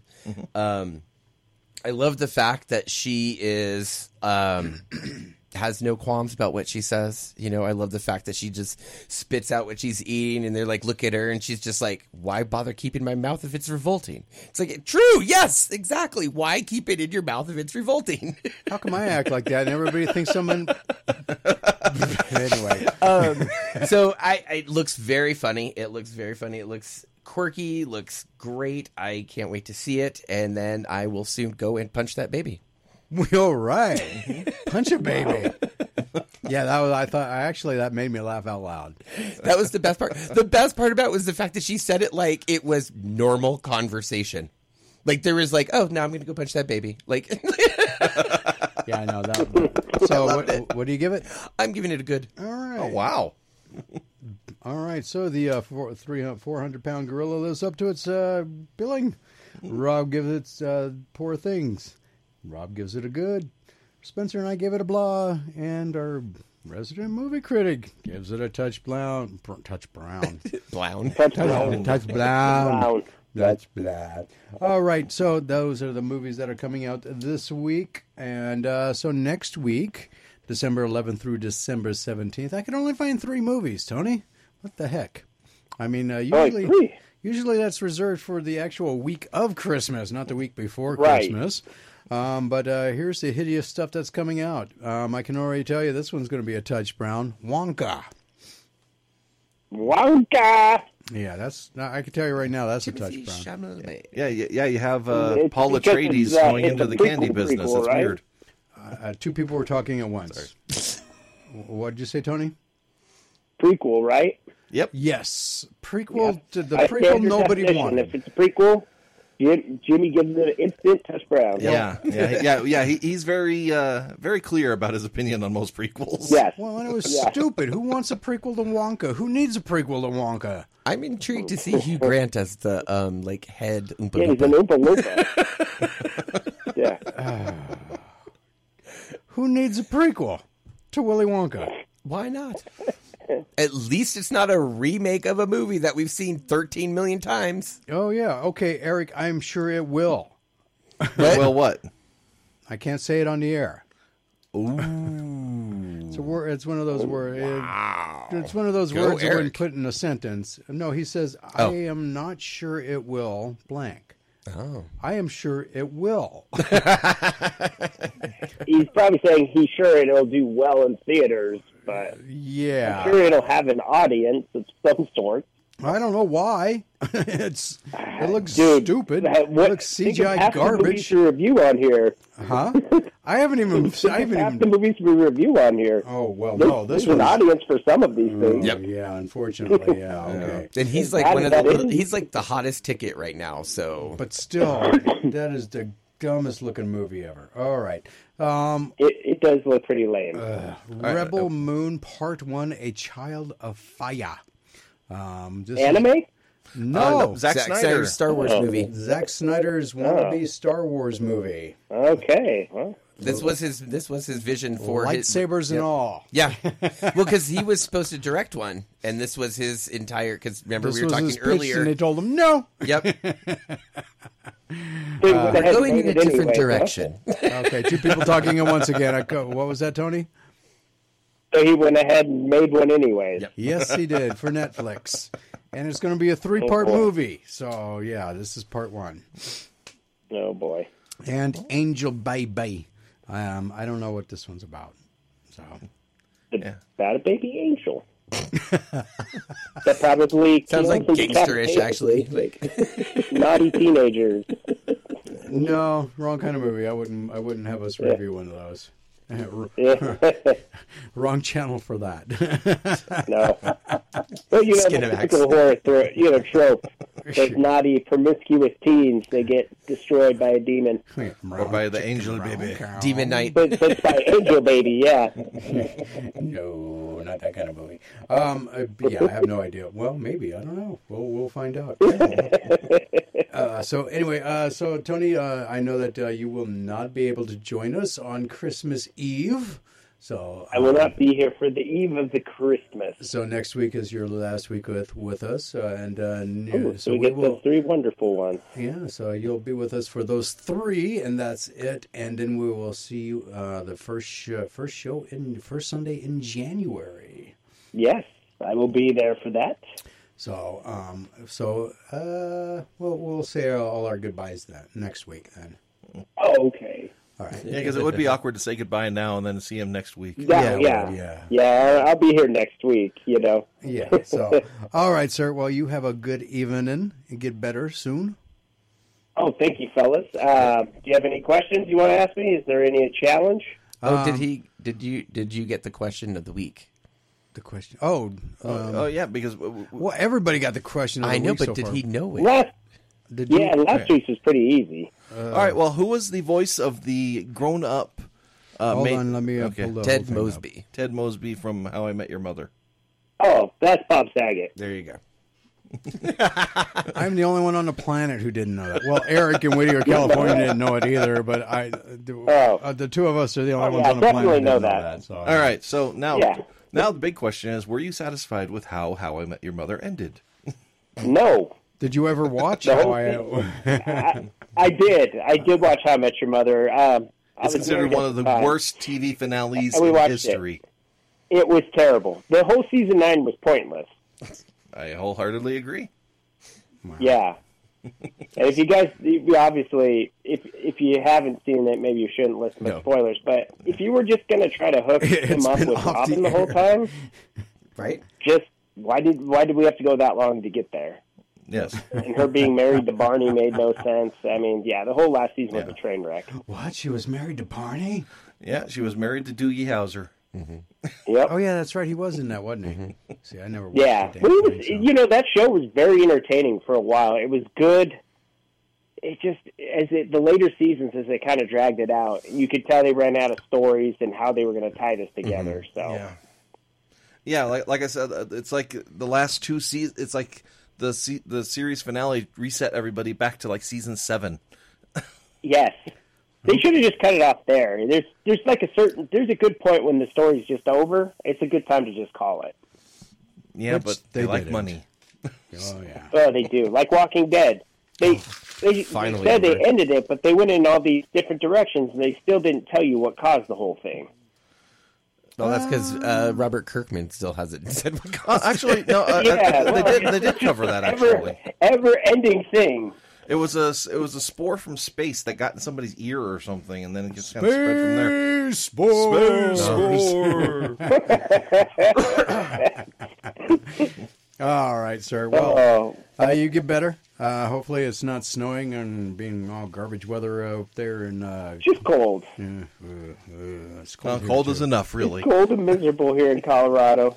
Yeah, it's cold and miserable here too. It's 23 degrees right now and clear in Carson City, and that sucks. Oh yeah, especially when you're only at 23 degrees. That's not good. No, it's not.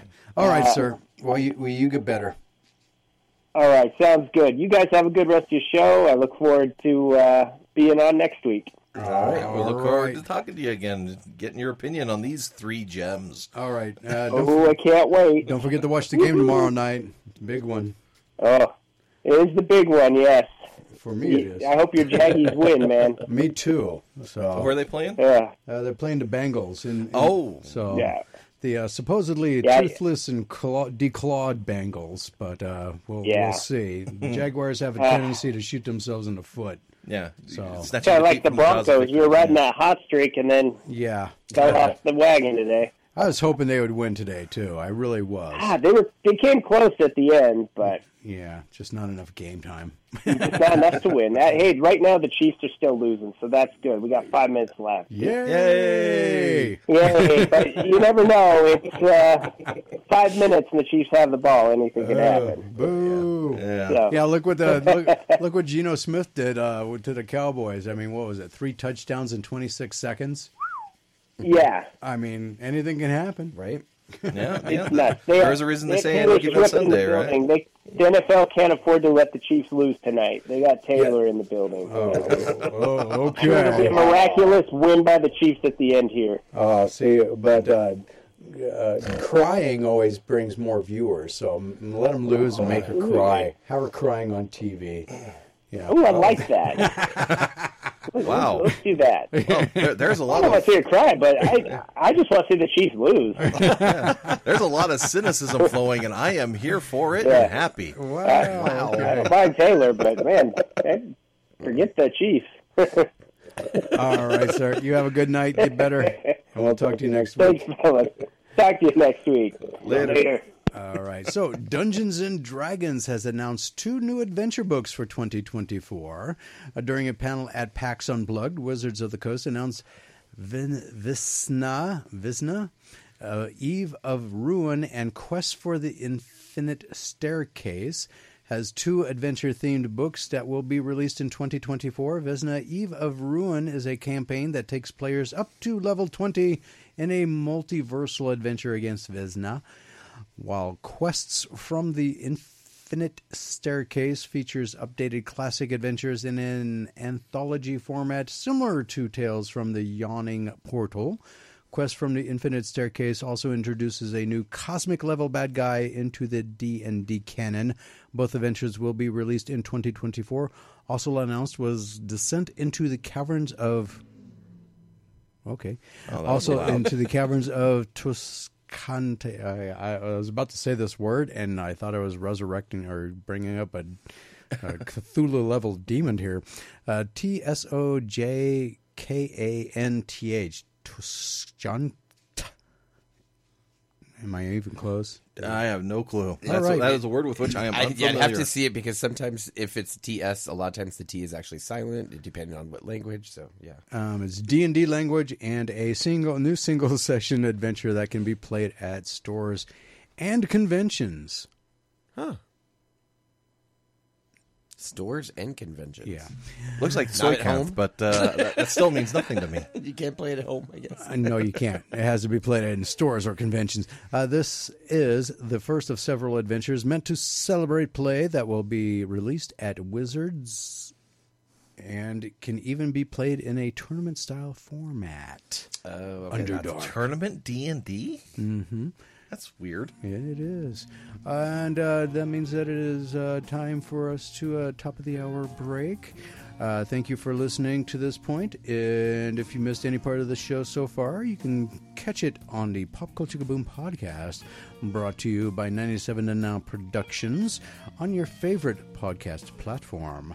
Uh, we'll be back with our big interview with Mr. Peter Payhuan Shaiao from Immortal Studios. We'll be talking about the launch of his Kickstarter for his comic books, so don't go anywhere. That big interview is coming up next.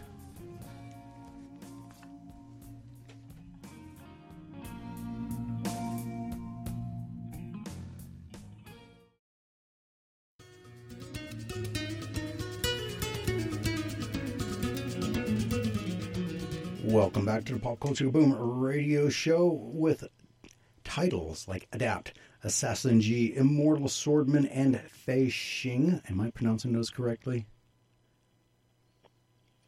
You're doing pretty good. Okay, thank you. How's Shane? Yeah, he has a he has a habit of uh, I am- slaughtering am- things to the point where it sounds like he's summoning Cthulhu. you know, I have I've been uh, trying to master the English language for 53 years now, and I'm failing miserably.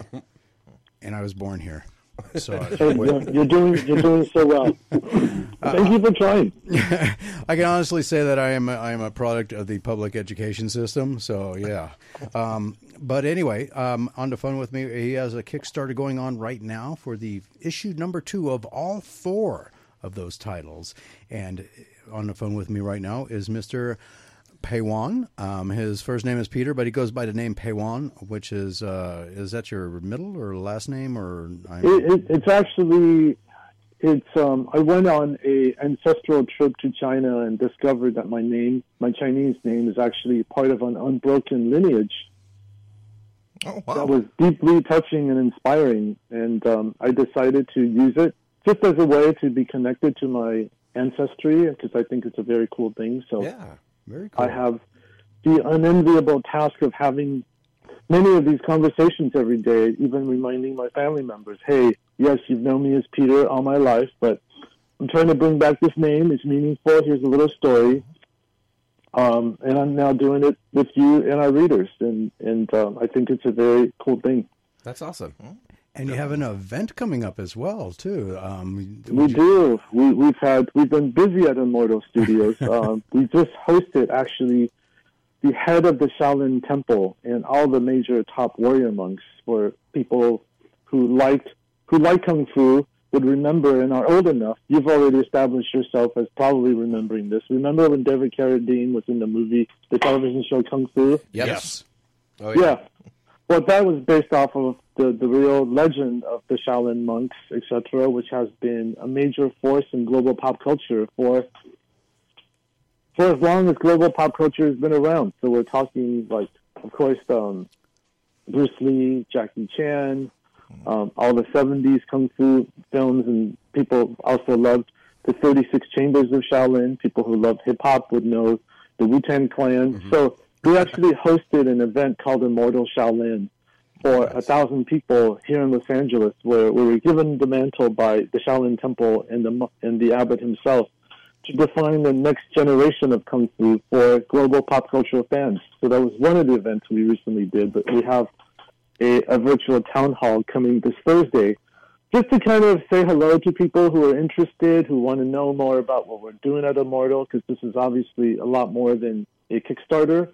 The beginning of a new story verse that we are very ambitious, ambitiously and aspirationally calling turning the page on superheroes, because I think this is a moment for whether you are a pop cultural fan and loved um, the Marvel and DC universes for as long as you can remember, but lately just not feeling the vibe, not feeling the same, or you've loved, or you have kids who've kind of gone into anime and manga and have begun to love that, whether it's, um, you know, Dragon Ball Z, uh, My Hero Academy, Naruto, um, all of those different stories that have kind of the martial arts fantasy vibe in the middle, in this, or you are a diehard martial arts fan. You love Bruce Lee, you loved Avatar, The Last Airbender, you love John Wick, you love Star Wars, and so we're putting it all together in an ambitious, interconnected world that is now available on Kickstarter. All of these have individual stories um, that have been successfully launched on Kickstarter before. All of them have received the Kickstarter love kind of recommendation, and we're incredibly fortunate to have fans who really love what we're doing. We we, we have historically funded within the first 24 hours, and this campaign is no different. But we are now kind of pulling the pulling the the, the, the back. Up until now, people have enjoyed individual stories like the Adept, Chronicles of the Immortal Swordsman, Fa and Assassin G. But we're letting people know that hey, they're actually part of a shared universe. And more ambitiously, uh, speaking to the wants and needs of those fans who, who from those three different sectors, we're saying, hey, enough is enough with the superheroes, the leotards, the intergalactic battle, radioactive spiders as the sources of our strength, and, and also corporations that get to tell us what the kind of heroes we want. We're turning the page on all of those, and um, by creating a story that ultimately is empowering for the individual. So I got a question for you. When you mean by a story verse, um, and they're in a shared universe, uh, is there a, a plan to uh, and their their their stories intertwined to where each characters will appear in other characters' comic books? Yes, Or is there a plan to bring them all together into like an annual or a singular story book at, at some point? Yes, yes. All of those are in the works. Um, I'm glad you asked the question. Those those things are in the works right now. We have more heroes to launch. Uh, we're just starting with what we call the foundational titles. They kind of set up the universe, and you know, one of my pet peeves with the fantasy genre and superheroes as of late is almost as though everything goes right. Here's a fireball. Here's this technology. Here's this thing. Nobody really has to earn anything anymore, and there's no more rules of the universe. And and we wanted to bring back some of that believability, so we've actually created like four different layers and each of them have their own rules and metaphysical rules. So it's kind of like, you know, Black Hawk with with um. They're you know they're different types of heroes. So we're bringing all four of these together, and there's a lot of shared elements. And um, one of I'm calling in from Los Angeles today. We've chosen LA as the new Gotham. So there's kind of a West Coast that I guess you guys in Carson City are part of the Californian or West Coast vibe. Well, I know what that is. Hey, um, Eric from uh, Whittier, California. Whittier, he's asked, he's wondering if you ever visited. Uh, We're trying to pronounce this. Sea Light Temple. Sheila, Sheila Temple. yes. It's funny. It's funny you should say because I am calling in from Hacienda Heights. I'm I'm less than a mile from Hsi Lai Temple. Oh, so I'd say that's a yes then. that, that that is a yes. In fact, um, it is where I often will do my lunches because there is a great uh, vegetarian lunch there for ten dollars. Um, for people who don't know, and the Hsi Lai Temple is one of the, I believe physically it's the largest Buddhist temple in North America. So it's actually quite a sight.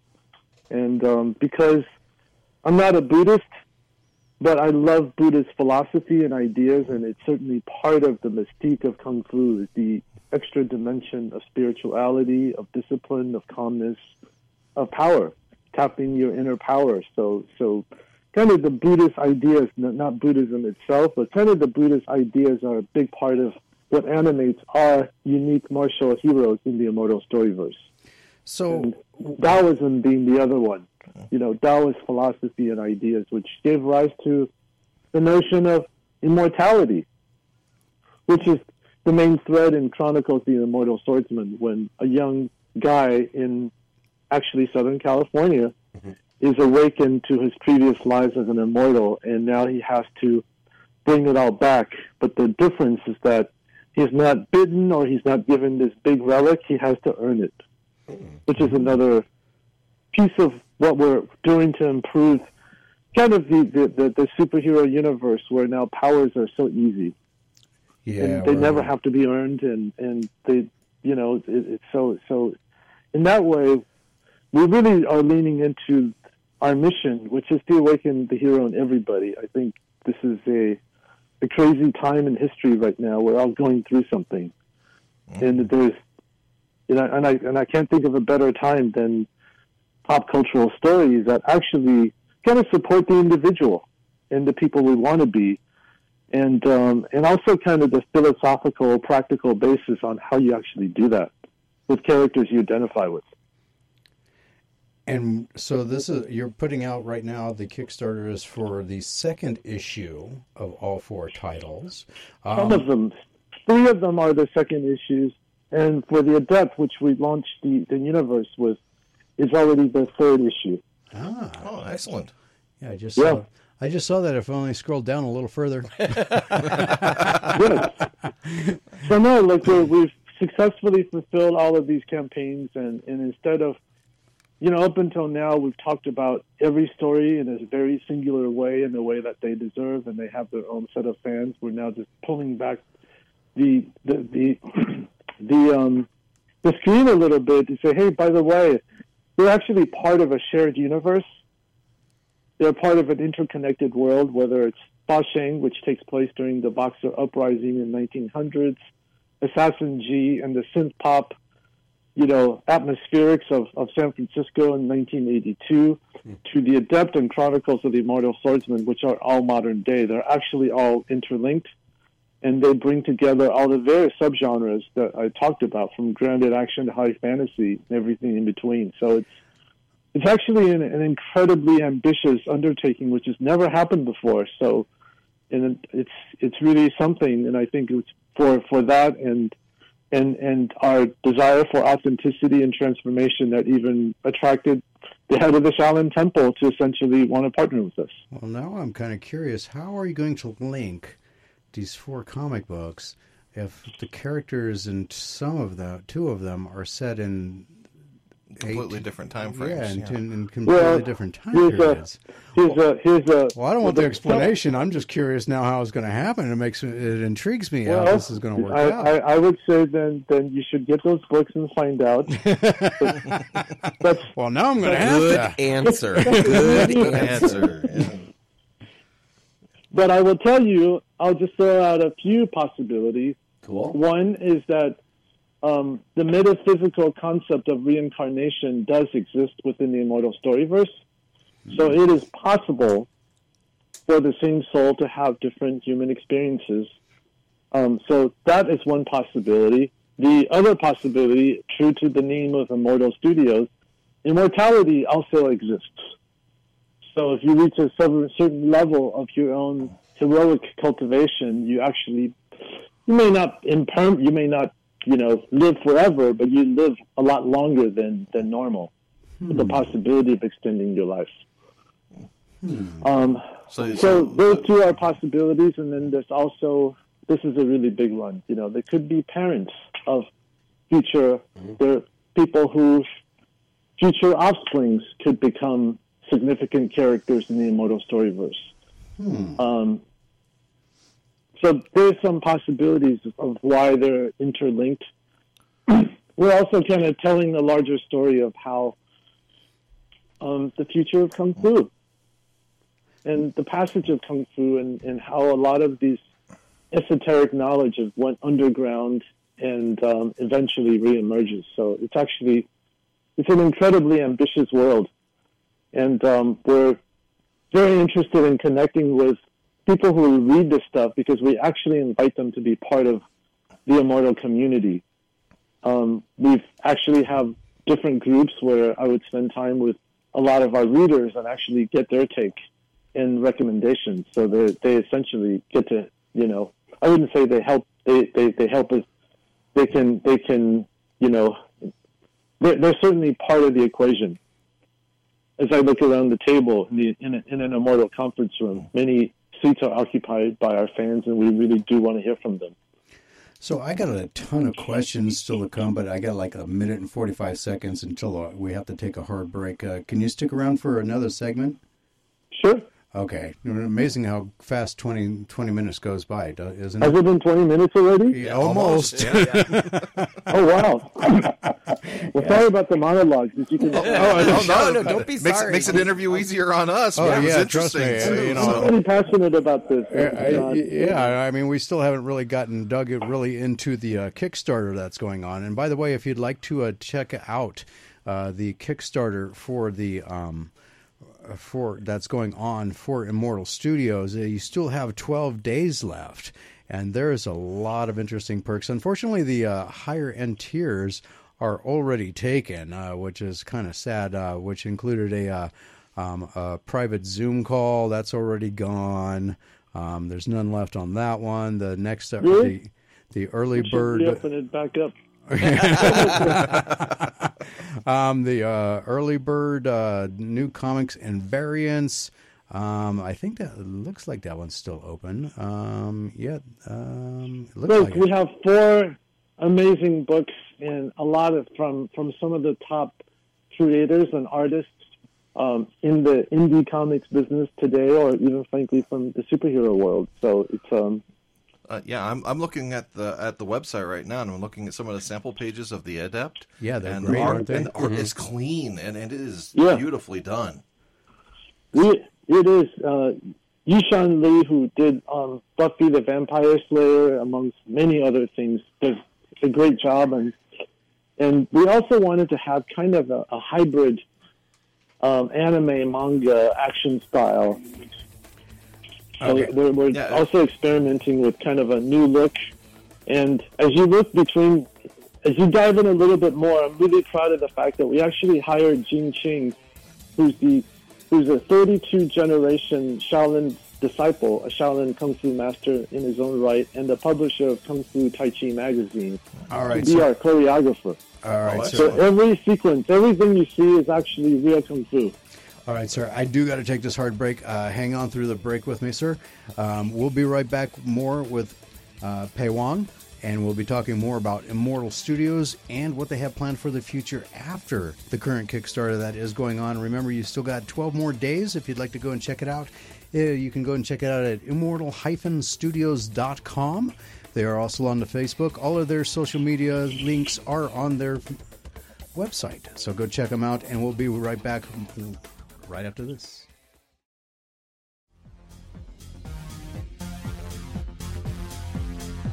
Welcome back to the Pop Culture Kaboom Radio Show. Everything you want, everything you need in pop culture entertainment. And on the phone with us is the founder and creator at Immortal Studios. You can get them at immortal-studios.com and you can go and check out everything that they are doing. Look at their previous issues of Adept, the Chronicles of the Immortal Swordsman, Assassin G, um, and uh, can you help me out with that last one? Crossing. Thank you. you knew exactly which one I was talking about.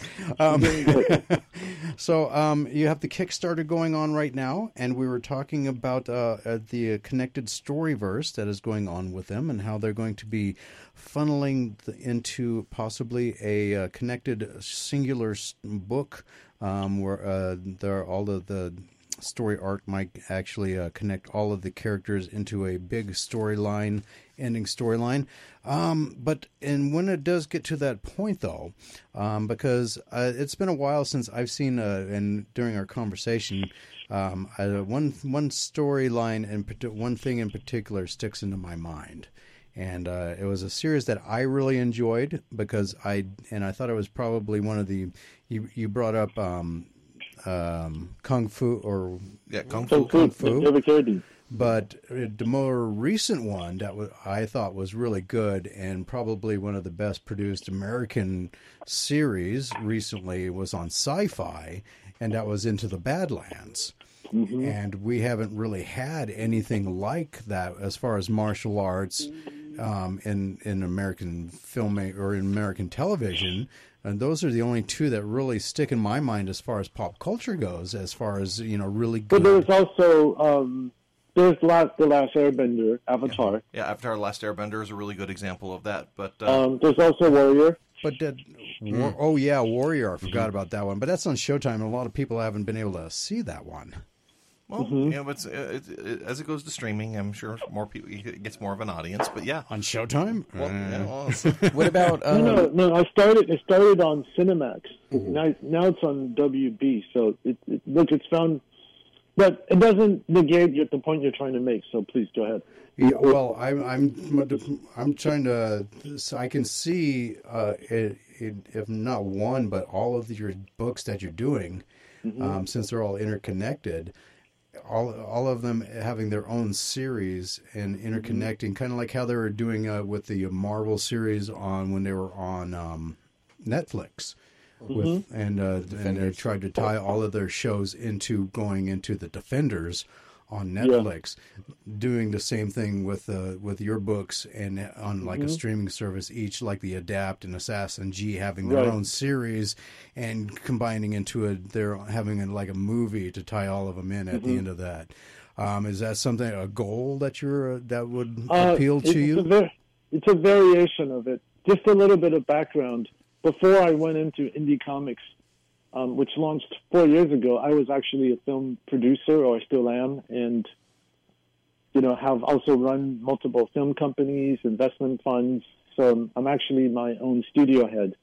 So we decided not to do series, not forever, but for right now, because I, I I wanted to tell stories that are more cinematic and I feel like we all have the same amount of time to spend, and, and it's kind of a big investment to go into a series, and I think the series also oftentimes are about juicing that character, whereas we're telling a larger perspective.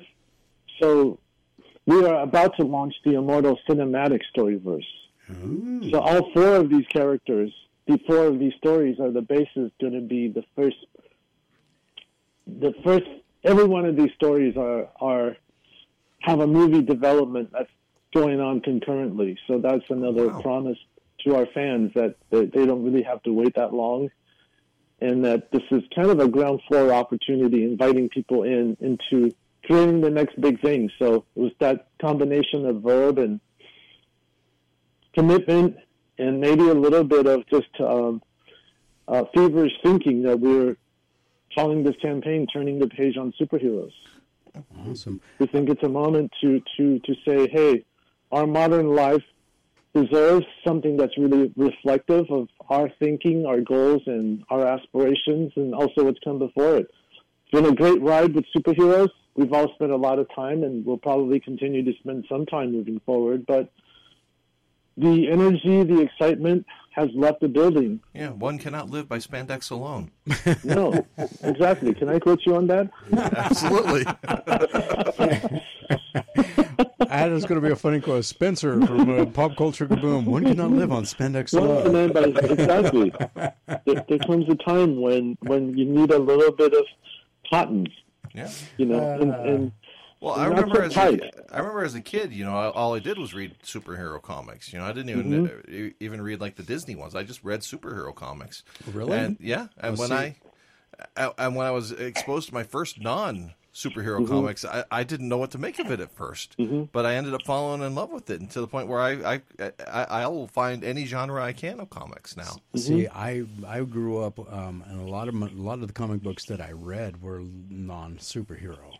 So I a lot of the comic books that I read were mostly horror, but um, a lot of them were non non superhero. So I, you know, I unfortunately they were like Dick Tracy and the comic strip kind of stuff, Yeah. but they were still, and um, there were some that were actually, uh, I think there was one or two that were actually martial arts based too, that- Yeah. which was uh, kind of an oddity back then. But you know, I still read them. Oh yeah, there was like uh, Iron Fist, and then uh, let's see, there's Mas- Iron Fist, there's Shang-Chi. Shang-Chi, Master of Kung Fu. Yeah, Yeah. and, uh, Yeah.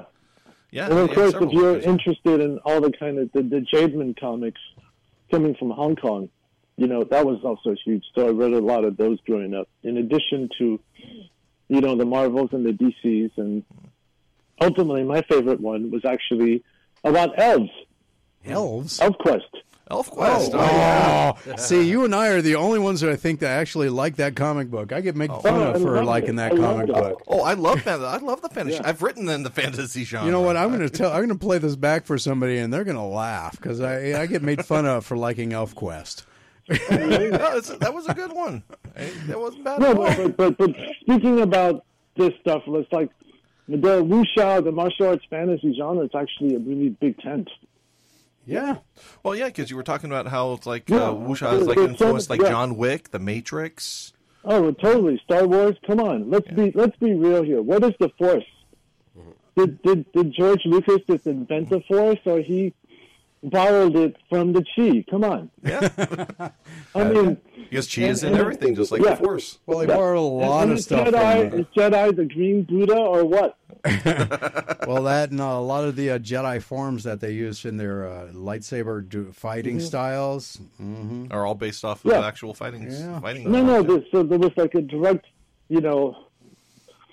Let's just say it was it was an homage, but but you know, there's probably less kinder ways of saying it. So Oh yeah, yes, and, and yeah, and also in uh, Last Airbender, every all, all the different bending forms were based off of uh, off of different martial arts styles. Yeah, actually, um, my very good friend Sifu Kisu was one of my guests at the Immortal Shaolin. I devoted about ten minutes to him.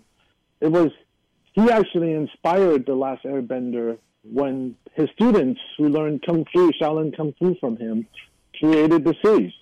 And then he went on to become the, the martial arts director for the series, adding all of that in. So, look, those influences have been there forever, and and um, and I think they've been taken piecemeal, or they've you know, a lot of things have been done, and and and it's been great. But I think we're now this genre really deserves its its own imprint, and we're seeing that with anime and manga, where this new generation of kids coming on, they actually love this stuff. So it, it, it's a it's a it's an ideal whose moment has come, and I do believe that there's there's an opportunity for the real essence of this to come through, which is about individual personal empowerment. So again, uh, the Immortal Studios is having a holiday virtual town hall on December 7th at 4 p.m. Pacific time. It's free for everyone and you're welcome to join. And as a matter of fact, right now, at this very moment as I am talking, I am sharing it to the Pop Culture Kaboom Facebook page. So if you'd like to click on the link and join, uh, feel free to do so. I'm sure they would love to have you guys there. So um, everybody, go ahead and uh, click on the link, um, Eric in Whittier, California. If you'd like to join in, go ahead and uh, I love so. the fact that he's calling in from Whittier. Literally five minutes from me. Uh, really- Five minutes from you, and he's and, and, and he's listening to a show in uh, Carson City, Nevada. Yeah, so it's def- definitely the a roundabout way of getting it. of Yeah. getting there. love it. But love it. uh, so there you guys go, um, and uh, we actually have listeners all over the world too. So hopefully this uh, I love it. you'll get you'll get a lot of people uh, joining in on that. I Um, would love that. last year, uh, as a matter of fact, you were at uh, uh, the San Diego Comic Con. Mm-hmm. Um, are you planning on being at that again this year? We usually go to San Diego Comic Con every year. Um, I was just part. I was just part of the LA Comic Con this weekend. Oh, congrats. So, so, so yes, we're we're planning on being at San Diego Comic Con. We usually do a series of panels, and um, and we, we, we use that as an opportunity to talk about what's next. Ah, um, But any- but but your listeners today are getting some of the content that might have that might make its way to to to, to San Diego Comic Con. So it's a special treat for people listening today. I've not talked about, for instance, how we're you know the updates on our cinematic storyverse. oh, well, Yeah, that's thank you for the exclusive. I appreciate that. There you go. Um, There do you you, uh, do you have any um, other con appearances uh, planned in, in your, uh, for next year? Um, maybe WonderCon. But pretty much in the But- but- LA area. No, well, yes, San Diego. So um, we are actually looking at doing more digitally, just because I think our, our, our, our fan base is truly global. The people who have subscribed and, and, and empowered us to enable us to do what we do, literally, they come from all over the world. Yeah, makes sense to me. I mean, Yeah, so so we're, Cool. we want to invest in more partnerships, such as like this conversation with you, um, social media, and and other forms of of digital kind of engagement, so that we could actually we could really scale. yeah, it's like it's like it's like the old saying: if if Muhammad can't go to the mountain, you bring the mountain to Muhammad. There you I go. love it. That's how it, digitally you're bringing the mountain to Muhammad. Yes, Very true. yes. Well, sir, um, I am getting close to uh, about four minutes left until I have to take my. Uh, we have to call it an evening with you. I do appreciate you coming on. Uh, um, so, with uh, one last thing, have you thought about venturing into the video game realm? Yes, we have. Boy, you, you got all the talking. Yes, we, we, we are actually in development on our first game. Right Uh, on. excellent. Uh, Yeah. What kind of game game were you were you thinking? It's going to it's going to be an RPG uh, styled style game. Um, so for people who might have enjoyed um, uh, League of Champions, that was available on Kaboom, and and so we're we're it's going to be a kind of an uh, arena style action game but it's really going to be centered around empowering our users to create their own ideal heroes. Mm, excellent.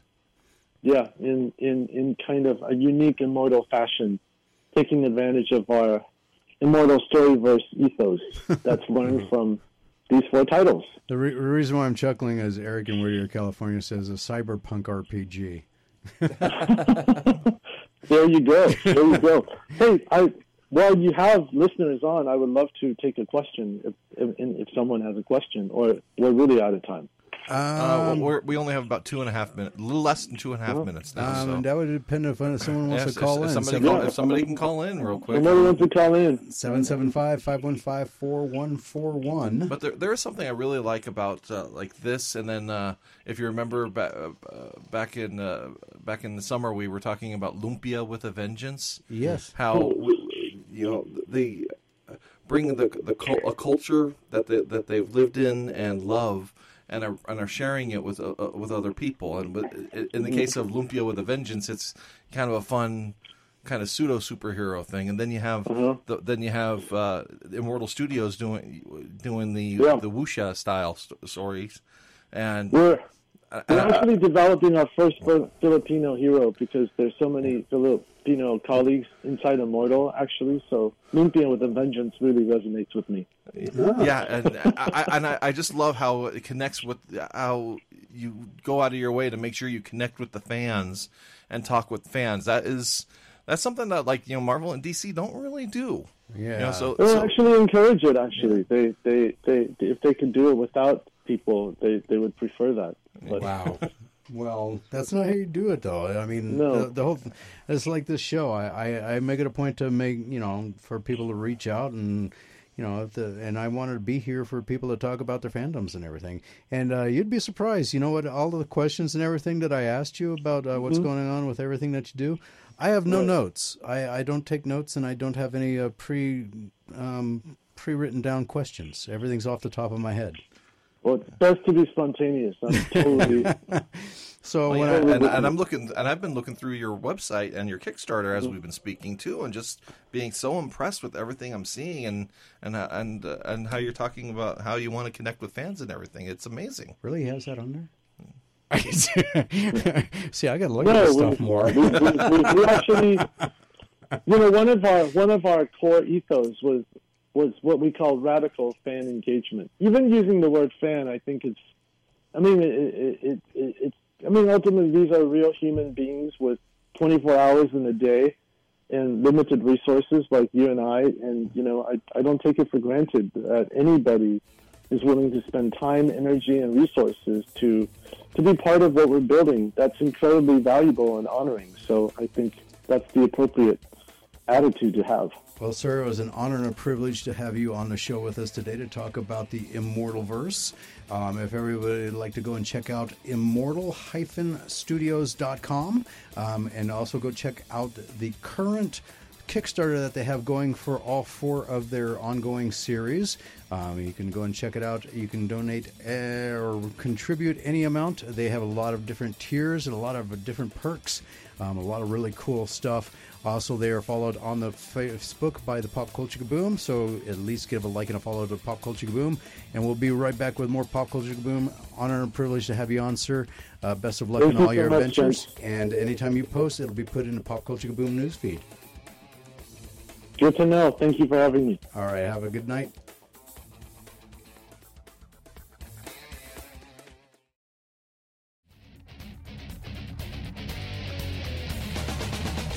Welcome back to the Pop Culture Kaboom radio show. Everything you want, everything you need in pop culture entertainment.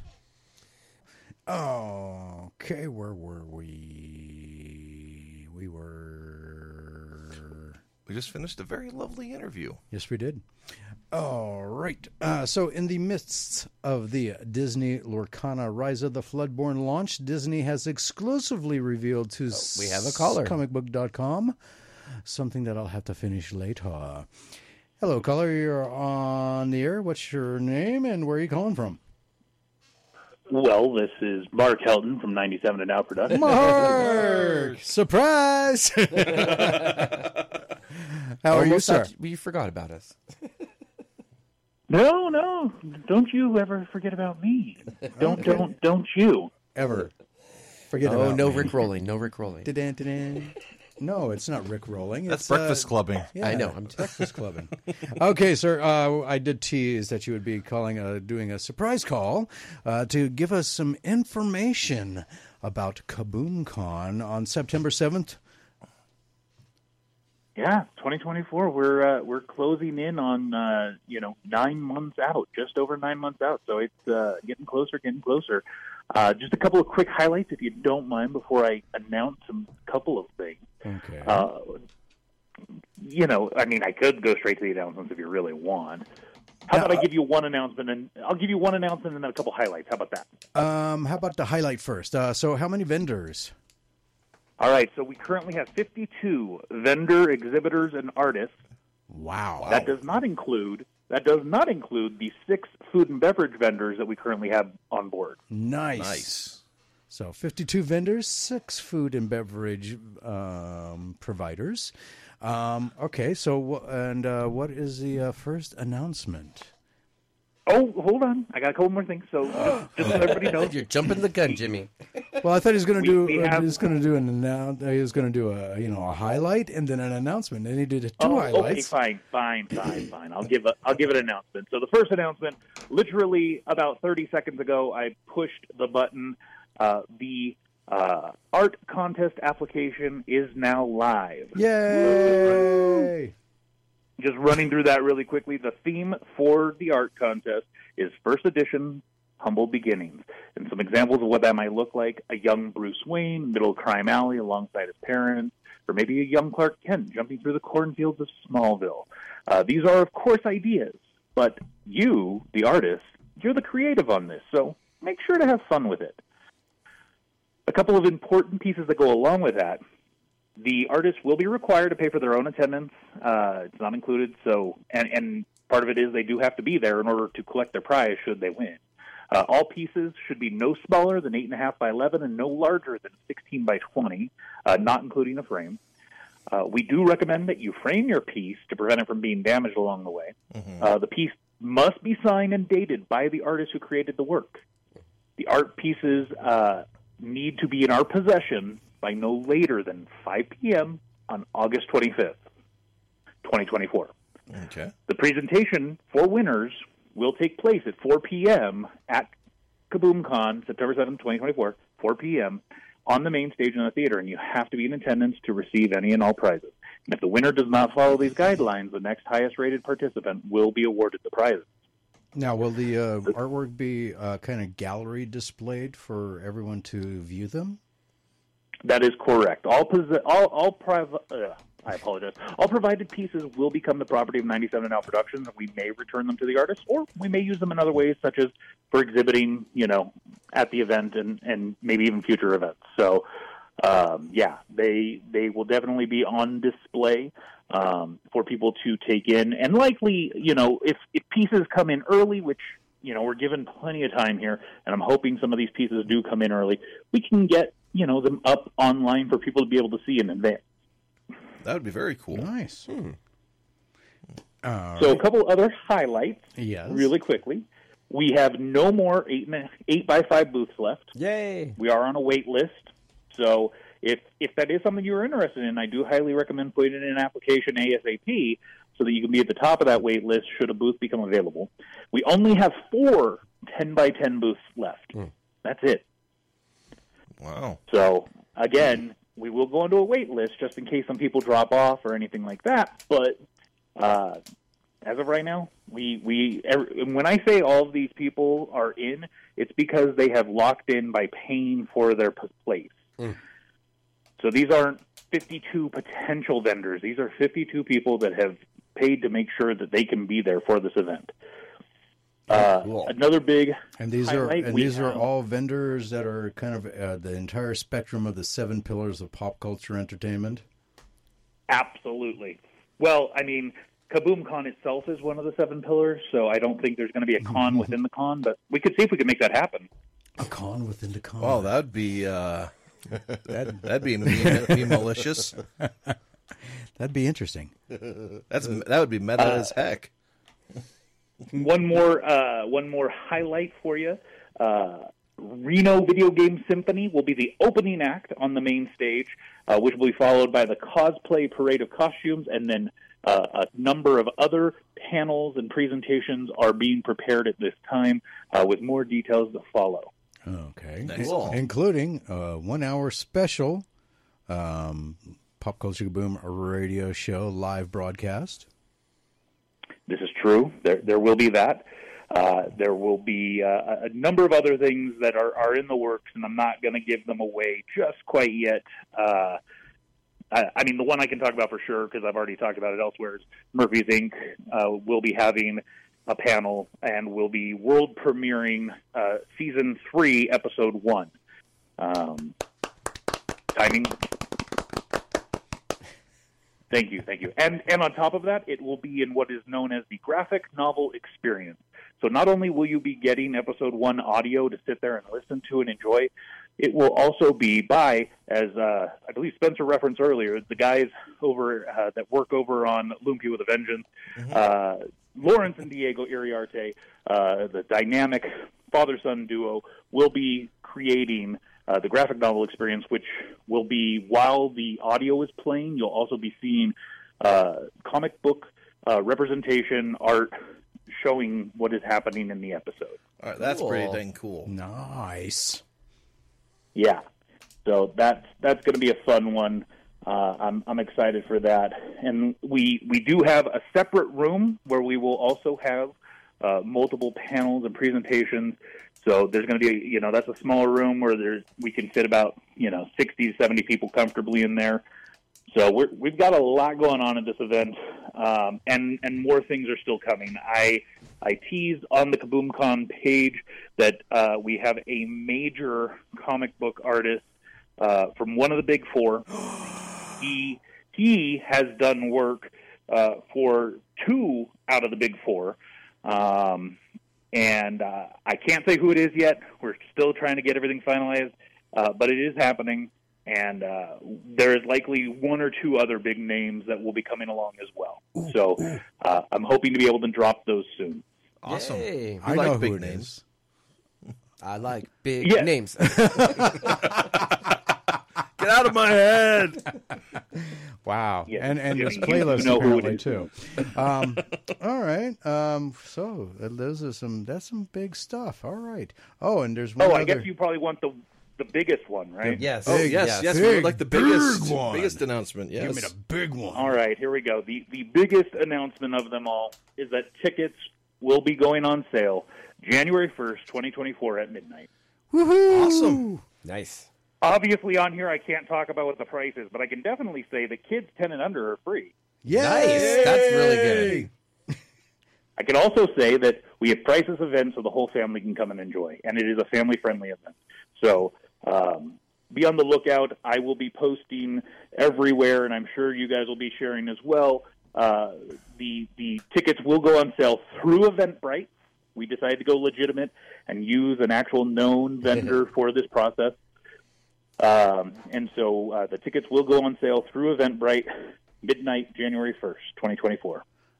Excellent day. Perfect. So so um, will the so them going on sale through Eventbrite? Will they still be on sale uh, day of? We will, well, theoretically, yes, unless we somehow sell out, uh, which, you know, God willing, we will. Uh, but um, we, we project that we can accommodate about 1,500 ticket sales for the one day event. Uh, and so if some if we sell 1500 tickets in advance of the event then no we will not be able to sell day of um, but uh, whatever the remaining balance is so to speak then yes we will be selling those day of Okay. Oh yeah, because we can't violate any would of those fire capacity. You know. Mhm. Yeah. Yeah. Can't do i that. would recommend buying in advance if you can Yep. By, so January first, twenty twenty four at midnight. yes All right, sir. Big, huge, huge stuff. And uh, I, I and and while I'm here, I do got to plug the fact that immediately following this Mm-hmm. show, in about seven minutes, Murphy's Inc. will be airing season two, episode thirteen. Yeah. fix it, fix it. And actually, uh, That's right. that's that's what I wanted to talk to you about as well. The show's almost Um, over. Okay, Excuse me. So, episode thirteen. Um, there's only fifteen episodes in this season, right? that's correct. Okay. And the fourteen and fifteen, it's really a two-part finale. Awesome. Okay, so this is the last legit episode, and then it gets into the two-part finale. Um, so, what's going on tonight in episode thirteen? So uh, to this point, we our team has been in 1518 uh, Alsace, France, what we would call France today. Uh, Strasbourg is the city. Uh, your own Spencer Stoner voices a character in this arc, um, and our team has been there observing uh, this weird dancing that has been taking place. Uh, this is an Is it the Charlie Brown Christmas event. special? It's Spencer. it, kind of feels like that to a degree. So uh, it's an actual historical event that took place called the Dancing Plague. Uh, if you're interested, look it up. We obviously put our own fictional spin on it, but uh, it's a fun one, and, and I very much enjoyed it. So we'll be uh, in this episode, uh, one way or another. Our team is going to be finishing its time in 1518 um, because uh, they've got other things to take care of. Yes, and my character took an arrow to the knee in the, in this show. And, well, that's because Uh, you were his accent is dancing. better Yep. in the recording than that, whatever that was. I didn't get to I didn't get to sing Du Hast beforehand, so my accent wasn't Oh, quite right. okay, that's what it was. Okay. Uh, the Indeed. Spencer Shuffle. No, I, I think it was more like uh, whatever that uh, The that donkey dance from Seinfeld. The donkey dance. Wow. Wow, that that was hurtful. Dang. Okay, there you are. Uh, okay. Um, well, sir, uh, thank you for the update. It was huge uh, for KaboomCon 2024 on September 7th, 2024. Um, so tickets go on sale um, through Eventbrite on uh, January 1st at midnight. Uh, very limited tickets for the one day event. So if you want to get them, uh, then you got to get them now. Um, uh, so, and uh, don't forget tonight, uh, episode 13 of Murphy's Inc. Uh, only two of two part season finale starts next week. So you definitely want to catch it tonight. Are you okay with it, Rob? Ear. Oh, okay. Yeah. it looked like you were going through that uh, whole Star Trek The Wrath of Khan thing. Yeah, it does feel like you know, like I'm a Ricardo Montalban at the moment. Yes. so, Mark Helton, uh, thank you, sir, and we will talk to you later. My pleasure. Have a good one, guys. All right. Uh, big thank you to our guest, Mr. Payhuan Sh- from Immortal Studios. If you'd like to go and check out their uh, Kickstarter, uh, you go to immortal-studios.com and uh, you can follow the link to from there. You can also go check out all of their social media pages with all guests on the po- Pop Culture Kaboom radio show. We follow them and uh, we encourage you to give them a follow and or a like on Facebook as well, depending on what options are available. As uh, as they post in, the, in news, it is reposted to the Pop Culture Kaboom news feed. So at the very minimum, give Pop Culture Kaboom a like on Facebook or a follow as well.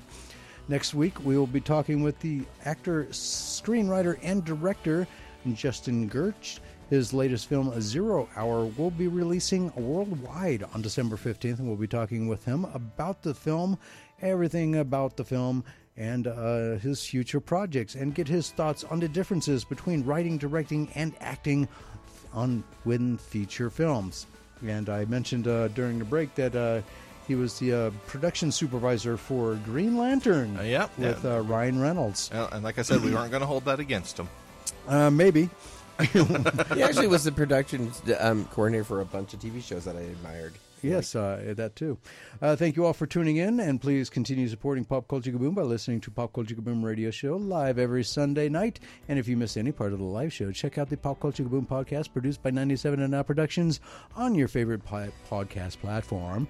And not only get this episode, but also previous episodes and some bonus material that'll be coming up as well. Subscribe to the Pop Culture Kaboom podcast on your favorite plat- podcast platform. Also, give a like and a follow to Pop, Pop Culture Kaboom on Facebook for everything you want, everything you need from Pop Culture Entertainment Daily. And subscribe to the Pop Culture Kaboom YouTube channel for video interviews from events we have and will be attending on behalf of Tony Sanfilippo, Filippo's Horrible Reviews, KNVC, KNBC, Spencer, Rob, and I. Thank you for your support. We will talk with you again right here live next Sunday, 6 to 9 p.m. Good night.